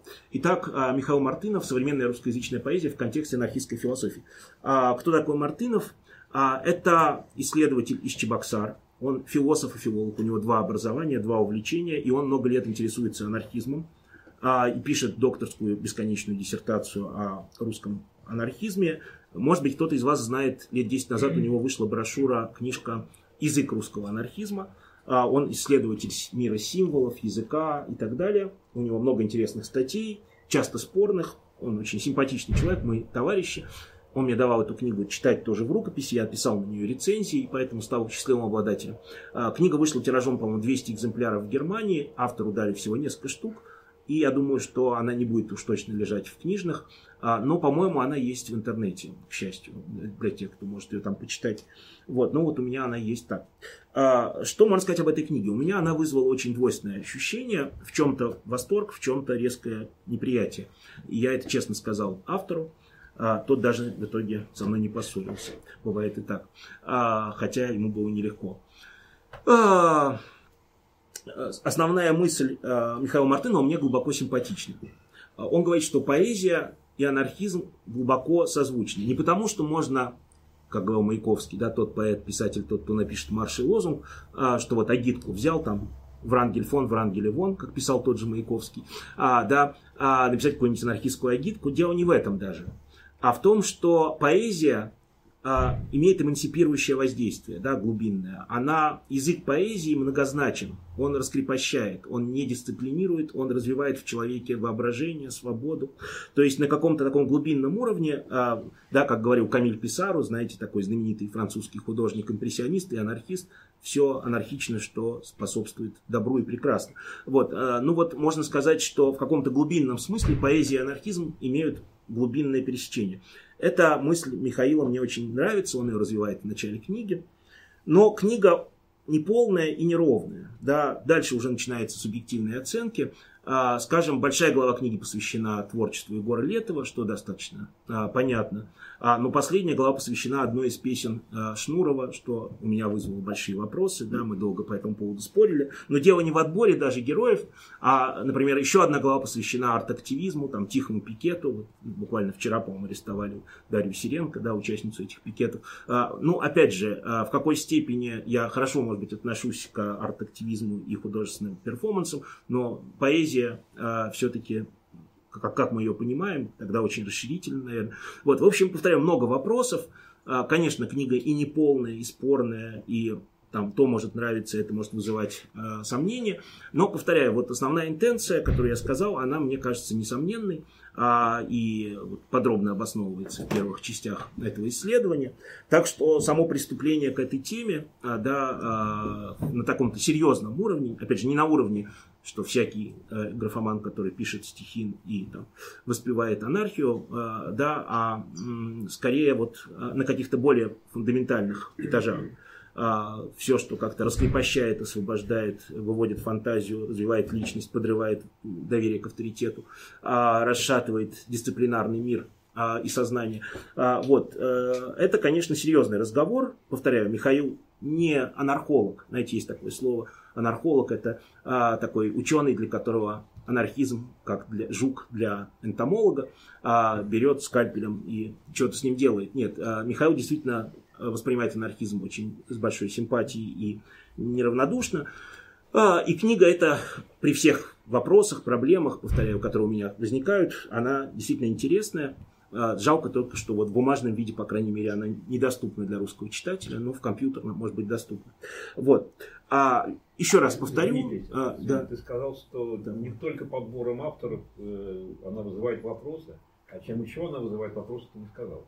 Ну, э, да, ну просто сейчас такой очень подробный ее разбор, наверное, сложен. А, да, ну и, нет, ну я уже сказал, что а, а, у Михаила часто есть а, такое, такая тенденция, а, что называется, неполнота индукции, когда берется какой-нибудь один пример, второй пример, и на его основании делается скороспелое обобщение, а, хотя на уровне методологии а, хотя не хватает явно других примеров, и а, тезис в итоге слабо, допустим, обоснован.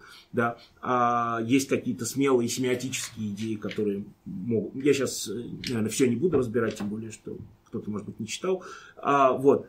А, да, то есть, э, повторяю, э, такое подробное знакомство с этой книгой, э, оно интересно, оно пробуждает мысль, а, сама тема это любопытная, поэзия анархизм, да, поэзия на русском языке. Но, а, ну вот, э, возвращаясь к вопросу Влада, а, как я уже сказал, а, такое несколько расширительное понятие поэзии вплоть до а, перформансов и арт-активизма, да, а, хотя называется русскоязычной, а, русскоязычная а, поэзия, но там много речь идет о а, поэзии а, и ак- акциях и акционистах а, зарубежных. Вот, ну, в общем, повторяю, это вопрос автора, что отбирать, а, да, какую предлагать концепцию, как это аргументировать, а дело читателя сказать, ой, это убедительно, это прекрасно, это бесспорно. А, а, или наоборот, вот этого не хватает, тут это лишнее, здесь неубедительно. А, вот. А, в общем, повторяю, э, я не хочу сейчас очень подробно анализировать книгу, которую, наверное, многие не читали. А, просто моя цель познакомить вас с какими-то именами и работами. А, я закончу тем же, с чего начал – сегодня первая такая проба пера, да, такой вот устный альманах на тему вышедших книг. Я надеюсь, что если через годик или полтора мы сделаем что-то подобное, то книг будет меньше, потому что, а, не потому что закричат все издательства и тему анархизма, типа у меня на язык, а, а просто потому что а, ну, не так много можно будет разбирать все-таки, как сегодня. Да? Сегодня я еще тремя годами себя ограничил. А, вот, а то можно было бы вообще принести библиотеку.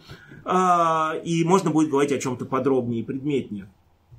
Сегодня, видите, я хотел с одной стороны дать широкий охват и короткие аннотации, и показать самые разные серии, самые разные издательства, самые разные а, такие вот около либертарные книги, а, от очень популярных до очень специальных, от философских до исторических, от публицистики до искусствоведения. А, вот. Надеюсь, что а, это более-менее получилось. Надеюсь, я вас не очень утомил. Повторяю, для меня важно было показать книги, а не только их назвать. Может быть, после этого кто-то из вас захочет пойти в книжный, купить и почитать, или там, в компьютере найти, или просто вы впервые услышали какие-то названия, имена, или какие-то темы. Но если все-таки что-то осталось непонятным или вызвало вопрос, или о чем-то вы хотите чуть подробнее поговорить, то у нас еще есть полчасика, я так понимаю, по крайней мере, а, прежде чем нас отсюда попросят. А, и вот я уже подустал говорить, а вы наверняка слушать, а, поэтому я останавливаю свою речь, а, как, как и говорил, на полтора часа даже меньше получилось, и готов, пожалуйста, ответить на вопросы уточняющие. Пожалуйста. А, может быть, вопрос немножко об обывательстве, но все-таки, а есть ли помимо Фаланстера в Москве какие-то живые постоянные продажи анархической литературы или около анархической? Ну, я, конечно, не обегаю сейчас все книжные, да, а, а я думаю, что да, к счастью, а, и, ну, понятно, что и, и вне Москвы, да, есть аналоги Фаланстера, такие же книжные, там, в Питере, допустим, все свободны, да, там, в Перми, а, Петровский и так далее. А в Москве, ну, насколько я знаю, до последнего времени а, вот магазин Циолковский что-то такое продавал, да, надеюсь, если у него не изменилась политика радикально, а, да, более или менее они имели склонность к, в том числе, анархистским книжкам. Опять же, я не в курсе, может быть, я отстал от жизни, поскольку тысячи лет там не был, но раньше был филиал Фаланстера на винзаводе. Не был. Уже нету, да? Давно увы, значит, отстал. А, вот, а, да, то есть а, я думаю, что... Нет, ну, понятно, что некоторые книги, которые я показывал, а, продаются и в больших книжных магазинах не специальных. Ну, скажем, а, а, Соул Ньюман, постанархизм, я думаю, можно встретить в разных книжных сетях а, и многие другие. Да, а вот много книг, которые я показывал, а, это издательство Урсус, но я уже сказал, что с ним та проблема, что они очень дорогие, но зато вот эта серия «Размышляя об анархизме», хочу сообщить, что у них есть как минимум свой фирменный магазинчик, а если человеку не влом, он может доехать до них, а, это профсоюзная. Но я думаю, вы легко можете найти на сайте. Это одна или две остановки на а, транспорте или пешком идти 10 минут. Ну, метро профсоюзное. А, а, это там находится издательство Урсус, и при нем находится книжный магазин, где чуть дешевле можно купить книжки, которые, вообще говоря, стоят безбожно дорого. А, а, это не сама профсоюзная, а, по-моему, это вот, если, если не ошибаюсь, э, Севастопольский проспект или что-то такое. А, вот. Ну, и, в общем, метро, я всегда от метро профсоюзное туда еду, повторяю, набираешь в компьютере Урсус, и сразу фирменный магазин вылезает. Вот, да, то есть э, там вот эти книжки можно купить. Хотя, повторяю, если в Фаланстре они стоят полторы тысячи, там может быть 1200, все равно с вас снимут, снимут последнюю рубашку. А, но все-таки. А, так что нельзя сказать, что совсем нигде ничего нельзя найти. Ну вот как-то так. А, да, пожалуйста. Да, есть один очень важный вопрос. Вот, а, совсем недавно буквально вышла, ну как вышла, пока только в виде PDF-файла на известном анархистском канале книга, которая, по идее, должна была вызвать очень большой интерес, большие дискуссии, но, к сожалению, по непонятным мне причинам не вызвала. Это книга воспоминаний известного достаточно мигранта-анархиста, не буду сейчас его называть, а, «Анархия в РФ. Карнавал и дураки». Mm. И книга, ну, вот большой вопрос, почему, собственно, ее сегодня не упомянули, потому что она очень подробно, хотя и очень поистрастно описывает э, наше анархическое движение где-то с 2007 по 2018 год. И по большому счету эта книга, ну как мне казалось, должна была вызвать очень большие дискуссии на тему нулевых годов, на тему того, что тогда происходило, на тему антифашистского движения, левого активизма в России вообще. Но практически не было ни рецензий, ни каких-то дискуссий ни в анархической среде, ни в левой вообще. И даже сейчас эту книгу, к сожалению, не упомянул. Спасибо. Но это скорее реплика, чем вопрос. Отчасти, отчасти ответ содержал, если там был вопрос, то он содержался в самой вашей реплике. Во-первых, вы сказали, что она не вызвала большого обсуждения, а уж тем более надо иметь меня в виду человека далекого от интернета. А, конечно, я ничего не знаю об ее существовании, никогда не слышал, поэтому я не могу прокомментировать. И вообще, как можно комментировать книгу, э, автора которой бои, боитесь называть? Есть содержание о том, что культурщики подавлены ментами и все таково, что мы имеем. Поэтому данная вещь особо никем и не обозревалась. Она в интернете, да, плавает. Да. Но я все-таки обращаю ваше внимание, что сегодня цель моя была и так очень широка, да, книги, да. Я не, не разбирал сегодня, например, анархистский сам издат, хотя есть несколько изданий сейчас периодических, да. А, естественно, я совершенно не, не, не лез практически в интернет, кроме тех случаев, когда а, вариант той или иной книги может, вот как в случае с книгой Мартынова, например, а, может быть, наверное, находится там тоже, а, вот, а, и некоторые другие наверняка, а, вот, поэтому, в принципе, то, что выходило в интернете, конечно, совершенно не было целью сегодня моего обзора, но, мягко говоря, тут требуются люди, которые там живут, а не те, кто, как я, еще два года назад его бойкотировали. А, вот, до, а сейчас его не бойкотируют? Ну, просто ковид меня тоже загнал в электронный концлагерь, конечно. А, а, вот. Тебе можно идти в интернет? А, это потом, в частном порядке. А, вот. А, просто, я, ну, как, как бы, да, то есть сегодня все-таки цель обзора это именно книги, не периодика и не интернетовские публикации. Хорошо, есть ли еще э, какие-то а, вопросы? Еще одна реплика. Пожалуйста. А, к сожалению, есть одна очень важная проблема, которую тоже сейчас мы все, наверное, заметили. Большая часть книг, которые у нас в стране выходят об анархизме, касаются, ну, не большая часть, но значительная часть истории и каких-то либо иностранных сюжетов, либо сюжетов вроде власти тела или анархизма авангард. То есть относящихся не напрямую к политике, а скорее к культуре. А вот э, опыт анархического движения в нашей стране, начиная с э, диссидентов анархистов и с 80-х, 90-х, нулевых годов. А, этого опыта рефлексии очень мало. И даже тот, который есть, он достаточно пристрастен и касается, в принципе, маргинальных сюжетов. То есть, э, вот, допустим, пример, вы, наверное, помните еще, когда этот человек был известен, Николай Азимов. Mm-hmm, а, да, то есть, э, ну, человек, конечно, очень спорный, но тем не менее советский еще анархист, который, когда бежал из советской тюрьмы, прокопал 60-метровый туннель для того, чтобы сбежать оттуда. Зарезал родного брата за то, что тот плохо высказался об анархизме. И, в принципе, сыграл определенную роль в становлении анархического движения в 90-е на Украине. Но, к сожалению, никакой роли не играл уже. Ну, к сожалению, об Азимове вот единственное, что в настоящее время в очень узких кругах известно, это перепечатка старой статьи Костенко из газеты «Черная звезда» 96 -го года. Mm.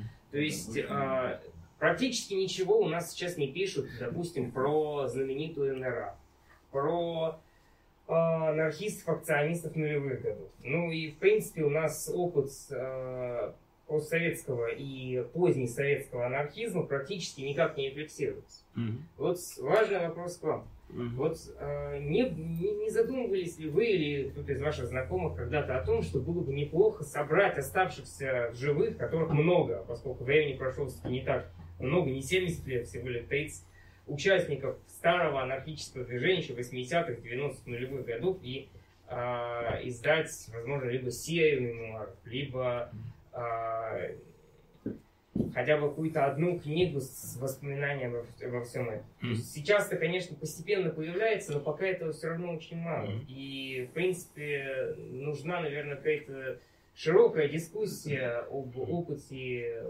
последних 30 лет. Позвольте я выскажу свое да. мнение. Да, ну, да, вы правы, литература об этом немного, да, какие-то статьи, несколько книг, некоторые из которых вызывают большие вопросы, это правда. А, вот, э, но тут несколько вещей. Во-первых, а, а, как справедливо часто замечается, да, да, вечный спор, когда начинается история и заканчивается а, современность, да, пока еще все живы, да, то есть особенно в ситуации, когда происходят репрессии, да, многие люди, наверное, не обо всем хотели бы и могли бы говорить. Да, это момент очень такой, а, особенно в эпоху закручивания гаек, когда людей там за слова сажают, а вы говорите про дело НРА писать. А, вот. А, но это было бы странно. Вот. Это, это раз. Два. Многие люди, ну в том числе я, да, заняты многими вещами, там, не знаю, жизнью, еще чем-то, какой-то текущей деятельностью, в том числе активистской, разнообразной. И мемуары, осмысления и так далее. А, все-таки это требует очень больших сил, да, и специально как-то, да, а, вот от всего остального оторвать, это не всегда возможно. А в-третьих, все-таки такие попытки, надо сказать, иногда делаются, ну, опять же, в том числе и при моем участии, и участии некоторых других людей. А, я уже сегодня упоминал примухинские чтения, да, как вот такую, одну из немногих площадок, ну, не чисто анархистских, но связанных с анархизмом, которая много лет действовала в России и собирала людей а, разных. Вот в 2013 году, например, а, как раз, ну, условно объявили этот год, очень условно, да, спорно, там, 25 лет российскому анархизму, там, ну, идя от 88 года, можно было считать от чего-то другого, а, и была конференция целиком посвященная тому, о чем вы сказали, то есть а, доклады, разного рода материалы, посвященные как раз вот каким-то обрывкам рефлексии, каким-то мемуарам. Вот э, здесь присутствует Влад Тупикин, он там выступал с докладом, а вот я, собственно, выступал с докладом, да, а, такого какого-то рефлексивного характера. Были люди, которые а, делали э, рассказы о том, как у них там в их городах или вспоминали про какие-то эпизоды, издания, журналы. А, так что нельзя сказать, что вообще ничего не делается. Но, повторяю, есть много факторов, которые препятствуют тому, о чем вы сказали, да, и э, небезопасность этой проблематики, а, ну, в том числе, да, и занятость людей, а, ну, а какие-то усилия, да, то есть действительно время от времени кто-то что-то, вот я, опять же, ну, получается, что я очень много говорю я-я-я, да, но вот я упоминал свой сборник а, Прудона до, а, там есть, как я уже сказал, раздел, где я собрал несколько статей а, как раз там нет какой-то систематической, подробной, обобщающей истории российского анархизма. Это большой труд, э, и до этого руки не доходят, но какие-то портреты, какие-то вехи, штрихи и так далее можно там найти, например. Вот. А, книга очень а, сейчас уже труднодоступная. Да, вот недавно была очередная годовщина гибели Стаса Маркелова и Насти Бабуровой. Мы сразу по горячим следам в 2010 году сделали книгу, отчасти из текстов самого Стаса, отчасти воспоминаний о нем. Если эту книгу найти, там много анархистов и много эпизодов, а, связанных со Стасом и с какими-то эпизодами, скажем, анархистского движения. А, вот. Так что, в принципе, что-то найти можно. Ну, в общем, я, мне кажется, я кратко ответил а, по поводу вашей реплики. Кое-что, может быть, не исчерпывающе. В Фейсбуке, если интересует, недавно давно да. появилась группа, созданная, знаешь такого, ну, нет, ты, ты, конечно, знаешь, Толик Дубовик. Да. Вот, он Толик Дубовиком называется, если не ошибаюсь, «Анархизм СССР в перестройку и позднее». А, да, я на нее подписан. И... Ну вот. Э, и еще, хоть я, хоть, я, хоть я и очень мало пользуюсь интернетом, но даже я об этом знаю, наверное, вы тоже. А, есть замечательный сайт, или как, не знаю, как это называется, сайт, наверное, а, «Вольные архивы». Ну, да. да, там человек а, из Питера, ветеран анархистского движения, а, вешает там как старые анархистские издания столетней давности, так и какой-то современный сам издат последних там десятилетий. Очень ценный такой вот родник сведений, сборник материалов можно тоже порекомендовать. Ну, в общем, то есть, повторяю, что-то делается, а почему не делается много, я отчасти сказал. А еще, пожалуйста, какие-то... А, да, пожалуйста.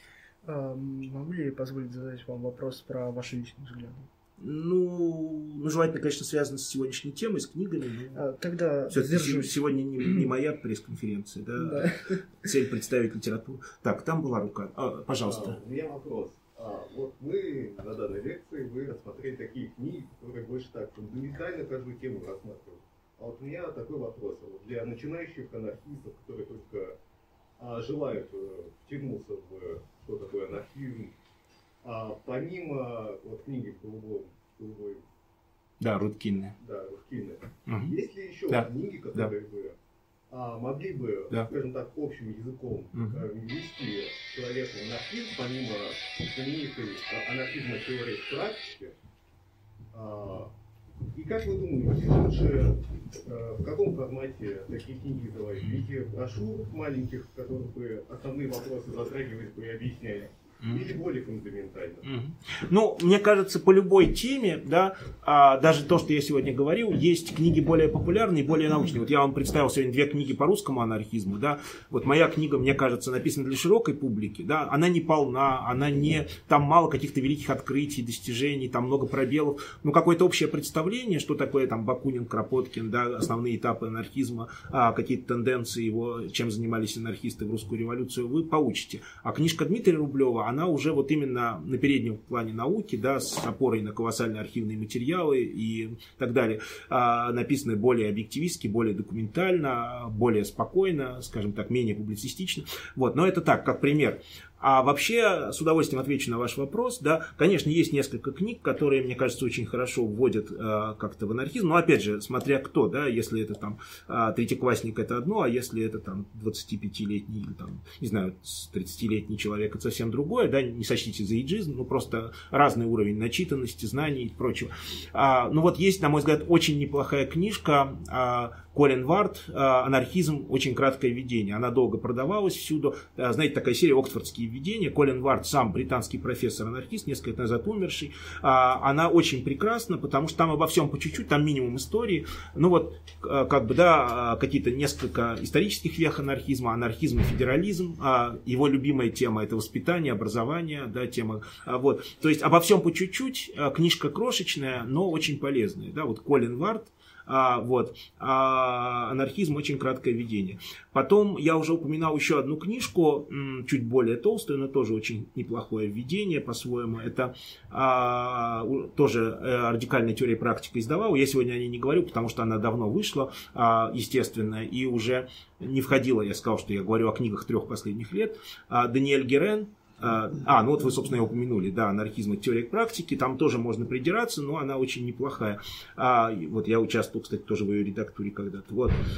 Ой, а, потом, а, когда-то для нас, вот людей таких позднесоветского образца, была очень важная книга. Может быть, для кого-то она и сейчас будет полезна, тем более, что ее периодически издают то там, то сям. Мне известно 3-4 современных издания, ну, современных в смысле последних десятилетий.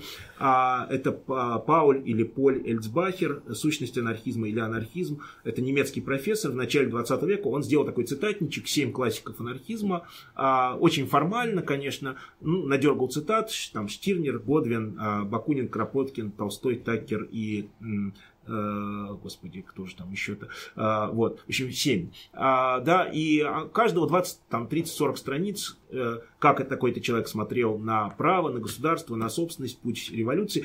все это очень формально, э, да, э, достаточно сделано. Он сам такой юрист, собиратель, но как такой цитатник, как некоторое общее введение, это полезная книга. Вот она много раз издавалась и сто лет назад, и сейчас ее часто издают. Э, Иногда его называют Паулем, иногда Полем. Наверное, правильнее все-таки Пауль, потому что он немец, а не француз. А, да, и иногда называют эту книгу «Сущность анархизма», иногда «Анархизм». Ну вот для какого-то первого знакомства, то есть чтобы просто вот понимать, кто, так- кто такой Бакунин, кто такой Толстой э, с точки зрения анархизма, да, полезная вещь. Вот. Так что, да, ну, я повторяю, в зависимости от того, что человека интересует. А, Кого-то больше интересует а, анархизм как система ценностей, да, кого-то там история, кого-то вот, да, э, чего хотят анархисты, какая-то практика, да, многие смотрят какие-нибудь аудио-видео лекции, сейчас их тоже можно найти, естественно. Ну вот, э, то есть, мне кажется, в зависимости от аудитории человека можно подобрать уже конкретнее. Вот, я бы так ответил. А, пожалуйста. Э, Во-первых, благодарю за обзор мощный. Э, Вопрос следующий. Вы коротко упомянули про постанархизм, и было бы интереснее услышать такой более развернутый комментарий, чем именно он вас не удовлетворяет.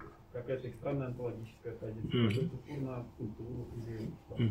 Ну, я два слова скажу только, потому что, во-первых, ну, все-таки, да, не о нем сегодня специальный разговор. Во-вторых, я как раз не являюсь очень большим его специальным знатоком. Я уже сказал, что я рекомендую тем, кто им интересуется, либо вот э, и в интернете ходят лекции Марии Рахманиновой, можно посмотреть о постанархизме, да. Ну, помимо того, что, естественно, почитать самого Ньюмана и потом, вот я упоминал Дмитрия Полякова, возможно, что его книжка не только издана 100 экземплярами в Чите, но и тоже доступна в интернете, я просто не знаю. Вот. А, вот. Ну, в двух словах скажу так, да, повторяю, э, вот плюс его в том, что а, он а, возвращается к личности, что мне лично симпатично, и в том, что он а, вводит тему микрофизики власти, а, власть языка, власть а, как нечто распыленное и присутствующее в том числе во мне самом и так далее. Это некоторые достоинства. А, минус в том, что он начинает с того, что отменяет глобальный проект а, ликвидации власти как таковой объявляя его невозможным. А минус в том, что, о чем справедливо пишет Мария, и о чем я уже сказал, что он немножко европоцентрично колониален, именно потому что а, он написан для людей, живущих в сытом обществе, которые страдают от а, общества зрелища, а не для людей, живущих на окраинах третьего мира, которые умирают от голода, жажды и там не, не общество зрелища, не общество потребления главная проблема, прямо скажем. А, вот, и Левиафан предстает для них совсем в другом облике. Вот, а, например. Но это некоторые замечания, очень предварительные, это не полный набор, это не полный ответ на ваш вопрос. Но, повторяю, по разным причинам я бы сейчас не хотел говорить более подробно, потому что действительно это отдельно интересная тема, к ней надо как-то, мне было собраться с мыслями, подготовиться, и, наверное, все уже подустали. А, и все-таки, мягко говоря, это не моя э, тема, которую я так уж хорошо и глубоко а, всесторонне знаю. Ну вот примерно так. А, пожалуйста. Еще, может быть, да. А, во время лекции вы упомянули а, про философское течение как стоицизм. Да. А, связи с этим вопрос. Каково значение в русском анархизме или же среди его основоположников стоицизма? если такое имеется? Нет, конечно, тут очень непрямые связи. Нет, стоицизм я упомянул в очень конкретной связи, вот в связи с моей книжкой «Мать порядка», да, когда я говорил об античных истоках анархизма, а, и, скажем, Кропоткин а, считал одним из первых анархистов Зенона, основателя стоической философии, и упоминал об этом, например, в своей статье в энциклопедию Британика об анархизме, например. Вот. А, и, э, э, то есть э, прямого влияния античного стоицизма на русский анархизм не наблюдается, именно потому что все прошло 2000 лет, и э, тут, конечно, очень все опосредовано. А если говорить вообще об анархичности стоицизма, э, он менее анархичен, чем кинизм, из которого он вышел. Да, вот кинизм, если мы ищем протоанархистов античности, это прежде всего, конечно, киники, там Диоген, Антисфен, Гепархия, Кратет и другие. Вот. Но у стоиков тоже можно кое-что найти. Тот же Зенон, по-видимому, написал книгу, она до нас не дошла, а, а, против, а, с критикой платоновского государства, где описывал общество, где а, нет центральной власти, например, а, нет а, какой-то а, такой объединяющей централизации. Вот. То есть у стоиков можно найти какие-то проблески, возможно, перешедшие к ним тот же космополитизм а, от кинизма. А, поэтому, повторяю, в стоицизме можно видеть одного из очень отдаленных пра-пра-пра-пра, там 25 раз пра а, предшественников анархизма, и только так. А прямая связь, скажем, сказать о влиянии античных стоиков на русский анархизм, ну только в том смысле, что, повторяю, Кропоткин, как, как, когда он на старости лет стал строить генеалогию анархизма, он упомянул античных стоиков в качестве таковых предков, а, и не более, и не менее того. Вот. Э, это очень отдаленная родня. А, так, а, ну, да, да, да, да, пожалуйста. А, ну, все-таки вот, вдобавок ко всему тому хочу сказать, все-таки на самом деле античные философы оказали большое влияние и на, к примеру, Сильвана Маришаля во Франции, и на Годвина, и на некоторых других поэт-анархистов и, собственно, анархистов. И все-таки нельзя забывать, что в европейских странах до начала 20 века вся система образования э, высших классов была построена на э, изучении античной литературы и в школах, в принципе, на а, ее изучение в подлинниках выделялось от 30 до 50% всего учебного времени. Поэтому для многих знакомство с философией в принципе начиналось именно с античной философии. Так что на значительную часть ранних анархистов, типа Маришаля и Годвина, античные философы оказали очень большое влияние. И впоследствии уже в 20 веке, в первую очередь во Франции и в Италии, даже в англоамериканских странах а по-прежнему среди анархистов очень большое влияние а, имели ссылки на античные авторитеты. Ага, а, спасибо. Да, а, у вас был, по-моему, вопрос. Да. А, вопрос, а, насколько я помню, второй что А, ну, короче, в философском разделе. а, была упомянута книга, где рассматриваются ну, более-менее все течения анархизма, кроме анархонационализма. Как думаете, почему а, анархонационализм не рассматривался? И вообще, ну, если можете, ответьте, пожалуйста, как вы относитесь? Понятно, ну очень коротко, да. А, Да, речь шла о книжке Руткинны, а, который говорит, что я не пытаюсь дать жесткую дефиницию анархизма, это сложно, и я буду в своей книге говорить обо всех видах анархизма, не пытаясь понять, кто здесь самый правильный и главный, но я выношу за скобки анархокапиталистов, то есть э, либертарианцев, да, а, и я выношу за скобки анархонационализм. Она это специально не объясняет, но мне интуитивно это кажется понятным. А Вот, с либертарианством у ан- анархистов, социалистов, анархистов, коммунистов, то есть большинства анархистов, а, всегда сложные взаимоотношения, много дискуссий, полемик, хотя есть и точки совпадения, конечно. Вот. Ну, анархонационализм а, она называет, но, на мой взгляд, действительно, это скорее какой-то курьез. А, вот. А, хотя я знаю, что периодически такие гибриды возникают а, от совсем уже уродливых и гротескных до чуть менее уродливых и гротескных, но все равно странных. А, Я знаю, что в свое время, лет 20 назад, например, а, в России а, такой известный деятель а, современного ро- рока, кажется, Артем Троицкий по прозвищу Паук. Сергей Троицкий. А, Сергей Троицкий, да, я перепутал его с музыкальным крити- критиком. Да, Вы спросите, Сергей Троицкий, видите, не силен, да. Артем Троицкий, да, тоже другой человек. А, Не хотел его обидеть. Да, а, в общем, создал то, что он назвал анархистской партией, а, вот, используя какие-то лозунги анархизма, риторику, но при этом я крайне мало знаком с его творчеством и с его идеями, но, как я понимаю, они скорее фашистские. И, а, да, и анархисты очень были обижены по этому поводу, и при, всей, при всех раздорах и разногласиях тогдашних, как и нынешних московских анархистов, они дружно приняли бумагу, где заявили, что это неправильные пчелы. А, вот, а, то есть э, то, что Троицкий назвал анархистской партией, таковой не является. Вот, трудно было вокруг чего-то объединиться тогдашним анархистским тусовкам и группкам в Москве, но они все-таки сумели это сделать по этому специальному вопросу. Вот. А я знаю также, что э, в России, не только в других постсоветских странах, возможно, и за границей, да- дальнем зарубежье, что называется, иногда появляются какие-то группы, которые называют себя там нацией автономами или чем-то подобным. За А, границей особо. а, да, а, и как-то пытаются гибридизировать эти вещи. Мне это не близко, мягко говоря, да, а, хотя как этап эволюции откуда-то куда-то, это может быть возможно, а, да, а, может быть возможны какие-то переходные ступени, а, но для меня это большой вопрос, да, разные анархисты по этому поводу думают по-разному, А, некоторые анархисты, вот как Вадим Валерьевич Дамье, считают, что любые разговоры о национальности несовместимы с анархизмом, да, есть, как известно, там анархоэсперантисты и так далее, а, которые являются законченными космополитами, интернационалистами. Есть анархисты, которые допускают какие-то разговоры об этничности, да, но в любом случае, конечно, национализм, а, как изм, как идеология государства, а, как идеология какого-то коренного этноса и так далее, мне кажется, мало совместимым все-таки с анархизмом. Поэтому никто, конечно, ни- никому не может запретить называть себя кем и как угодно, но лично мне это кажется странным, мягко говоря. Вот я бы так сказал. А, еще какие-нибудь, э, наверное, все уже подустали, но если есть еще какие-то вопросы или реплики, то, может быть, по каким-то книжкам, а, обозренным или необозренным.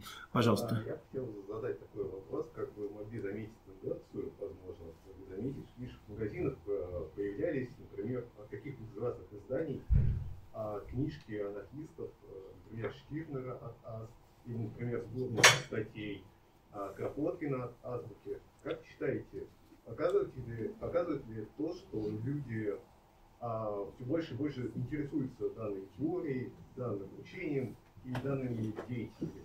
И как вы считаете, а, будет ли а, дальше развиваться либертарное издательство?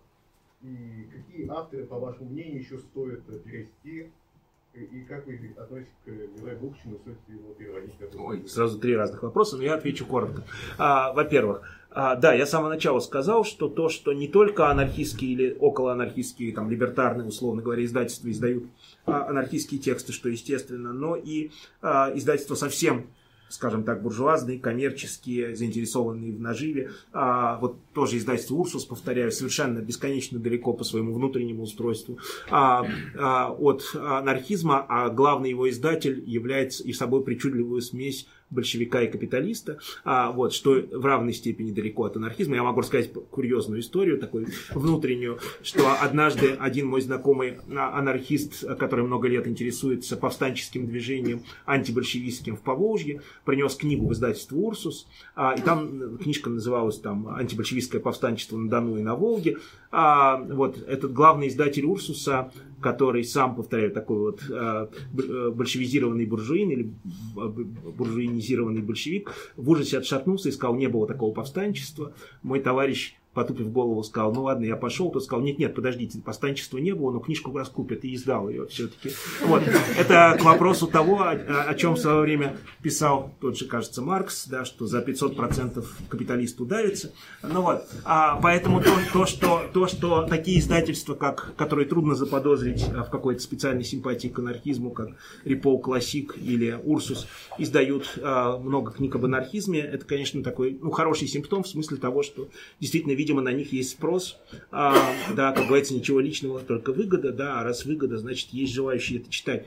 Вот. Ну, и вы упомянули, да, огромное количество переизданий, там, и Штирнера, и Бакунина, и Кропоткина в, самых разных издательствах, и книжек Махно, а, вот, э, и это, в общем, хорошо. Ну, другое дело, что, э, конечно, э, как бы это часть какого-то огромного общего книжного вала, и э, абсолютные тиражи этих книг все равно не очень большие, там, я говорю, несколько тысяч, я помню времена, когда их были миллионы, но по нынешним временам это хорошо. Так что это какой-то такой умеренно симпатичный показатель, это первый ваш вопрос, да. А второй ваш вопрос, кого переводить и издавать. Видите, я плохо знаю, к сожалению, или совсем не знаю иностранные языки, можно было бы, наверное, целый длинный список предъявить, а, а, ну вот я упомянул, например, ту же Вольтерину Деклер, очень хорошо, что у нас они заговорили, или а, только началось издание Малотесты. А, есть а, прекрасные авторы, как зарубежные, так и, например, русские иммигранты, не переиздававшиеся в России. А, сразу приходит в голову, например, Рудольф Роккер – один из крупнейших анархистских теоретиков 20 века. Он, кстати, вот жалко ушел молодой человек, спрашивающий про национализм, а, потому что Рудольф Рокер написал классический, по-моему, в трех томах труд анархистский на тему национального вопроса, из которого, кроме маленького кусочка, ничего не переводилось. Было бы классно это переиздать. Например, да, я очень рад, что наконец... Авторские права еще очень Ну, да, это правда, конечно. Есть родственничек, которые всем все запрещают. Это правда, да. Это большая проблема с авторскими правами, конечно. Вот. А, да, я очень рад, что мы дожили до, наконец, издания издания в России перевода э, «Воспоминания Эммы Гольдман». Это одна из важнейших книг, и то, что ее все-таки э, удалось издать э, и перевести, это очень замечательно. Вот. А, так что есть много, много разных классических и других книг. А, ну вот есть книга, за которую у меня болит душа, и я тоже вот, у меня даже есть ее перевод, присланный мне откуда-то из Урала или в Сибири, а, но я хожу, что называется, по издательствам, и в том числе анархистским, и прошу издать, но они как-то пока мнутся. А, к вопросу о хороших популярных видениях в анархизм, анархизм. Есть классическая книга Джорджа Вудкока, это американский, канадский, точнее, канадский анархист, поэт, друг Оруэлла, а, написал прекрасную книгу э, «Anarchism, the History of Libertarian Movements and Ideas», да, то есть анархизм, история анархистских движений и идей. А, очень хорошая книга, очень поэтичная, информа- информационная. Из нее на русском переводились только до этого отдельные главы. И вот один товарищ э, перевел, правда, не очень хорошо, но надо редактировать, но тем не менее. Вот если бы его переиздали, это было бы очень классно, например, да. А вот, как говорится, ищем издателей читателей. Вот. А если говорить о русских авторах, которых даже переводить не нужно, например, а, важнейшая книга а, такой был Григорий Петрович Максимов, крупнейший русский анархист, теоретик анархосиндикализма, долгожитель, доживший там до конца 40-х, начала 50-х годов в эмиграции. У него есть две книги «Конструктивный анархизм» и, по-моему, целиком он на русском еще не переиздан в России. И у него есть огромная книга «Гильотина за работой», о большевистских репрессиях против революции, против анархистов. Целиком она на русском не издавалась. Вот это бы издать, например. Да, Волина издали «Неизвестная революция», знаменитую книгу, да, «Либертарный взгляд на русскую революцию». А вот Максимова «Гильотина за работой» бы хорошо переиздать. Так что это отвечая на ваш второй вопрос. Да, это, конечно, не полный список, да, как говорится, мечтаний, но вот кое-что. Вот Вуд, как, например, есть. Даже, хотя и не очень идеально переведенный, вот бери издавай. Ну, где? А, вот, я уже года полтора осаждаю радикальную теорию практику и другие издания издательства все как-то мнутся с этим. Вот. А вижу руку, сейчас отвечу на третий вопрос. Вы спросили про Мирея Букчина. Ну, к Бухчину я отношусь с интересом, с уважением, тоже без какого-то такого а, фетишизации. А, на русский не так много его издавалось. А, конечно, надо переводить и издавать многие его главные труды. А, вот, а, согласен. Конечно, и э, книги по испанской революции, и по глубинной, не по глубинной, наоборот, социальной экологии, да, глубинной экологии, другое, а, по социальной экологии или экоанархизму, и по либертарному муниципализму. А, Так что, э, конечно, Бухчин очень отрывочно и часто плохо переведен. А, Одна из его книг «Реконструкция общества» была издана и переведена очень плохо в 90-е, начале 2000-х годов хранителями 96-м. э, 96-м, да, «Хранителями радуги», но там явно сэкономили на переводе, а, и книжка уже сейчас является раритетом. Может быть, вы знаете, если вы задаете этот вопрос, есть двухтомник «Антология э, современного радикализма и э, анархизма», но там, э, который составлял Алексей Цветков, но там многого нет, многое лишнее, да, а в этих двух томах там тоже кое-какие работы Бухчина есть, например. А, Вот. Ну, в общем, то есть, возвращаясь к вашему вопросу, да, Бухчина надо переводить и издавать, конечно, это одна из крупных фигур анархистской мысли и актуальных, хотя не все у, него вызывает у меня восторг, прямо скажем, но, а, повторяю, надо издавать разных авторов, естественно. А, а, да, пожалуйста.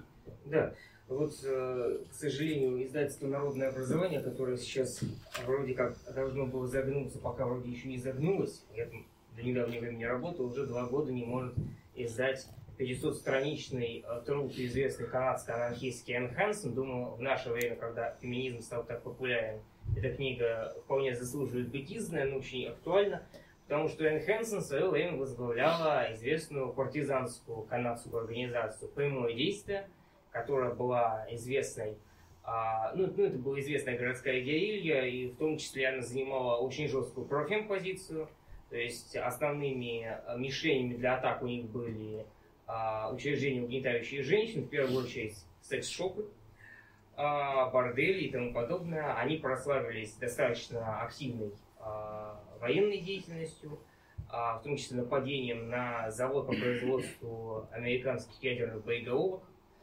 ну и так далее. То есть э, это именно опыт такого радикального феминизма, анархического феминизма. Тем не менее, Энн Хэнсон, она всегда занимала позицию критической поддержки Советского Союза, критической поддержки политики Брежнева, а, хотя была достаточно жесткой анархисткой.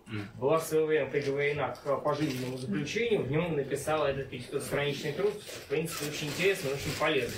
Впоследствии ее выпустили. Так есть шанс, что все-таки выйдет она или нет? А, Я имею в виду книга. есть, э, вот, э, я надеюсь, ее до конца все-таки кто-нибудь поможет нам перевести. Если есть умные ребята, могут ко мне обратиться.